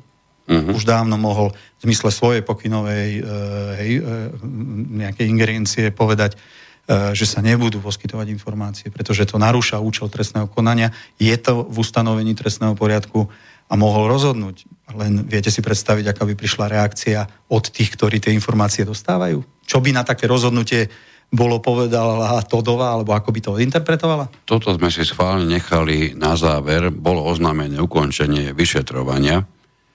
Ja mám takú otázku, máme posledných necelých, necelých 6 minút. Čo podľa vás takéto rozhodnutie o ukončení vyšetrovania tejto dvojnásobnej vraždy znamená? Tak e, podľa štandardných e, zvyklostí v trestnom poriadku by to znamenalo, že sa zhromaždili všetky dôkazy, ktoré sa zhromaždiť dali a že prichádza fáza, kedy sa s tými dôkazmi teda oboznámia osoby, ktoré sú oprávnené sa oboznámiť. Následne by vyšetrovateľ mal spracovať návrh na obžalobu, na podanie obžaloby a odovzdať spis prokurátorovi. Teraz e, prokurátor by, pokiaľ sa s tými dôkazmi stotožní, spracuje obžalobu a posunie spis na súd, aby mohlo začať súdne konanie. Mali by sme sa v zásade tešiť z toho, že teda dokazovanie je ukončené. Pevne veríme, že teda voči všetkým osobám, ktoré e, bolo možné nejaké dôkazy vykonať. V dnešnej chvíli vieme, že je obvinených dokopy tuším 5 osôb. Še, no neviem, 5, neviem, už som trošku dopletený, ale popri tých vykonávateľoch tam potom bola obvinená e, jedna žena a potom ešte ten objednávateľ, ktorý teda má tiež dnes obvinenie. A, ale čo môžem povedať vzhľadom na to, ako unikali informácie, má to ešte možno jeden rozmer. Tým, že, že sa oboznámia všetky oprávnené osoby so všetkými dôkazmi. Že nie už len čiastočne. A, a nie len čiastočne, lebo niekde m, mm, policajti selektovali, čo umožnili nazrieť, čo nie. Ja som aj na toto podal oznámenie a, a mám o tom nejaké informácie, e, koľkokrát aké žiadosti kto písal a čo chcel z toho spisu vidieť ale e, obávam sa, že prioritou bude, keď budú všetci vedieť všetko a bude ťažko identifikovať, kto teda ďalej posúva tým novinárom ešte to, čo nebolo povedané a nebolo zverejnené, že to bude slúžiť na politický súboj do 29. kedy máme voľby februára a že to má ešte aj tento zmysel. Bodaj by som sa milil, ale obávam sa, že, že to je jeden z cieľov, ktorý sa tým sledoval. Zaiste e, všetci tlačili na to, aby sa vyšetrovanie ukončilo včas, e, aby e, to nebolo tak dlho, že by mohli osoby, ktoré sú vo väzbe, byť na základe rôznych rozhodnutí o dĺžke väzby prípadne prepustené na slobodu, keďže nevieme vec ukončiť. Má to viac faktorov. Nechcem byť nejak, nejak preferovať jeden, ale, ale takto to ja čítam a vidím bude to slúžiť aj na politický súboj, zverejní sa všetko, čo v tom spise je, lebo to už je povinnosť teraz orgánov činných trestnom konaní oboznámiť s celým vyšetrovacím spisom všetky oprávnené osoby a bodaj by e, sme boli e, svetkami rýchlej obžaloby, rýchleho súdneho konania a kvalitného vykonávania dôkazov na súde. Prekapilo vás to, alebo ste očakávali takto pomerne rýchly koniec vyšetrovania? Uh, možno k tomu vyšetrovaniu ešte jedna poznámka. Uh, ja som za moje obdobie od, objaz, od, uh, od teda zistenia, že došlo k vražde do 31. mája 2018, kedy som odstúpil, dostával základnú informáciu o vykonávaných dôkazoch. Stretol som sa s tým, že politici interpretovali veľmi účelovo, že veci sa len pohli, lebo konečne sa vymenil policajný prezident. Považujem to za, za samozrejme absolútne neodborné a laické stanovisko. Vyšetroval to aj predtým, aj teraz ten istý tým. Policajný prezident, e, ja a aj súčasný nemá možnosť do toho vyšetrovania vstupovať žiadnymi pokynmi ani rozkazmi. Ja dokonca, keď mám hodnotiť sumu dôkazov, ktorej som ja vedel k 31. máju, tak e, viem povedať, že to bola len otázka analýzy niektorých údajov, aby bolo možné začať pracovať na uznesení o vznesení obvinenia. Došlo k tomu v septembri, nejaké tri mesiace po tom, čo som odišiel. A nemyslím si, že e, aj, aj napríklad tá činnosť policie, jak bola atakovaná do môjho odchodu, Uh, viete, v tej policii sa predsa nemenil systém, štruktúra, nevymenili ste 20 tisíc policajtov. Ty si robili 1. júna takú istú prácu ako 31. mája, len uh, sa zmenil prístup médií, keď docielili ten cieľ, ktorý si predsavzali. A, a myslím si, že dnes je tu svojím spôsobom tá istá policia. Hej. E, ja ako osoba môžem aj nemusím mať dopad na činnosť celej policie, ale nie taký osobný, ako sa to interpretovalo.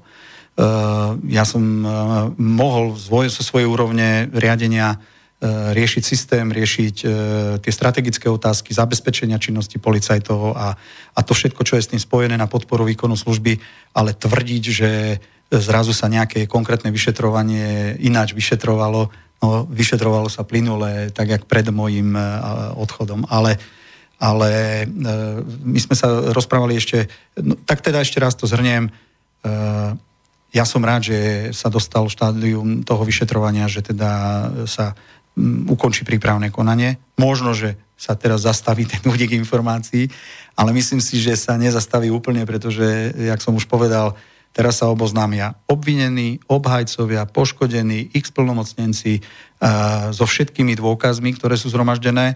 Uh, to uklada zákon a bude otázka, čo z toho sa teda začne ešte valiť e, do médií a čo sa bude používať e, v tom predvolebnom súboji. Chceli by sme skončiť pozitívne, tak si pomôžeme mailom Miloša z Považia, ktorý píše, že obdivoval vašu trpezlivosť na tlačových besedách. Hlavne po dvojnásobnej vražde, ktorú sme aj dnes spomínali. A tvrdí, že to, čo predvádzala, pani Todová zdvíhalo zo sedadla aj bežného, nezainteresovaného diváka. Otázka, aký je váš vzťah k novinárom v súčasnosti? Treba povedať, že ja som aj v tom období, aj teraz e, vždy rozlišoval e, ľudí na základe toho prístupu a korektnosti. Ja viem, že medzi novinármi je veľa fakt e, slušných, korektných novinárov. Ja som im vždy hovoril, že nechcem, aby neinformovali e, treba o našich problémoch a negatívach. Ja som len chcel, aby objektívne informovali. Ak e, sme porušili niečo, tak treba to aj napísať, v akom rozsahu a čo sme tým spôsobili, ale neurobiť z toho nejaký iný príbeh nepravdivý a hyperbolizovať niektoré tie problémy. A potom nebol problém teda ponúkať im aj tie dobré výsledky práce. Keďže, a teraz taká poznámka. E, som ten, tú sociálnu sieť, ktorú sme my dlhodobo ignorovali ako policia, považoval za nástroj, kedy môžeme priniesť aj svoj pohľad o činnosti policie. E, práve tie médiá, ktoré nás kritizovali a ktoré ponúkali niekedy skreslený pohľad, tak začali atakovať Facebook policajný. A kto to financuje? A či to bolo súťažené? A tie isté podobné otázky ako voči mojemu osobnému účtu. A paradoxne dnes tie isté médiá na tomto Facebooku, neviem, či to je v súlade so zákonom, sú zdieľané ich články a e, ich tvorba, môžete si to pozrieť. Zrazu im ten Facebook vyhovuje, lebo má samozrejme ďaleko vyšší dosah, ako, ako majú vlastné mm. e, ich Facebooky. A nikomu to nevadí.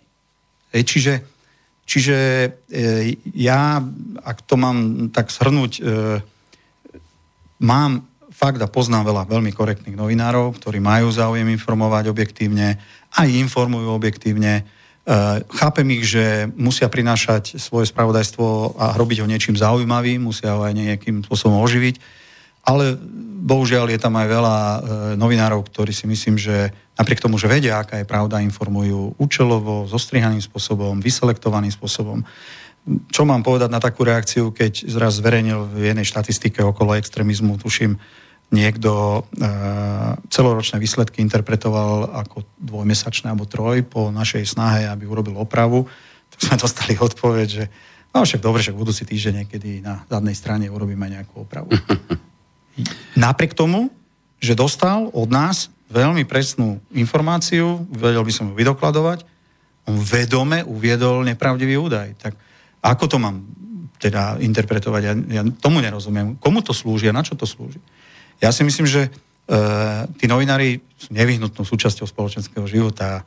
Tak, jak vy tu dnes kladete otázky a oni majú právo na relevantné otázky a ja po nich nič nechcem, len aby hovorili z hľadiska e, tej reality čo, čo najobjektívnejšiu pravdu. O zlom aj o dobrom. To znamená, e, aby ponúkli nám, príjimateľom, každému z nás, takú informáciu, na základe ktorej sa budeme nejako rozhodovať. Z obľubou hovorím ešte jeden príklad. Keď v rodine zvažujete pôžičku, tak si sadnete všetci, poviete si, aké sú vaše finančné možnosti, akú si veľkú vezmete, koľko splátky, či to zvládnete, nezvládnete a, a pokiaľ si klamete sami sebe, tak sa dostávate do problému. A ak my sa chceme rozhodovať e, v spoločenskom živote a ísť k voľbám s, nejakým, s nejakou sumou objektívnych informácií, tak musíme ich dostať. A to, že tu je internet a že tu je dneska množstvo e, informácií a zahlcuje sa tým priestor, o to viac by sa mali médiá snažiť, aby nám ju nejakým spôsobom ponúkali čo najobjektívnejšie. Aj hovorím, aj v zlom, aj dobrom. To je ako vierou, ich úloha. Áno, s vierou tieto krajšie začiatky, ktoré pravdu povediac mi vypadajú mimoriadne ďaleko vzdialené teda. Takže s vierou krajšie začiatky v tejto oblasti s poďakovaním za účasť v informovnováhe špeciál pánovi Iborovi Gašparovi. Takže ďakujem veľmi pekne. Ďakujem aj ešte raz za pozvanie a poďakovanie samozrejme kolegovi Petrovi Luknárovi. E, ak mi dovolíte jednu poznámku Aha. ešte poslucháčom. E, e, tak ako povedal moderátor, e, fakt sa chcem e, k vám nejakým spôsobom e, vyjadriť aj o všetkých problémových témach, ktoré boli spojené s mojou osobou. Možno to bude v najbližšej budúcnosti, možno dokonca aj na tejto pôde, však uvidíme, aký bude záujem. Eh, určite to budem robiť minimálne cez ten svoj eh, sociálny účet alebo účet na sociálnej sieti. A to sú aj otázky spojené e, s mojou rodinou alebo s tými inými e, okolnostiami, ktoré sme ešte dnes nedopovedali. Mám záujem, aby ste počuli aj môj názor a rozhodovali sa potom e, podľa vlastného uvaženia aj o tom, čo si myslíte treba zájomne. Fajn. Tak, to určite mnohí a mnohí poslucháči takto do bodky aj, aj spravia. Ja všetkým ďakujem za pozornosť. Relácia bola asi o 5 minút ešte, ako sme možno pôvodne plánovali, ale dúfam, že o to bola pre vás zaujímavejšia a hodnotnejšia. Tešíme sa opäť o dva týždne pri pokračovaní informováhy. Do počutia, majte sa krásne a niečo preto aj robte. Do počutia. Táto relácia vznikla za podpory dobrovoľných príspevkov našich poslucháčov. I ty sa k ním môžeš pridať. Viac informácií nájdeš na www.slobodnyvysielac.sk Ďakujeme.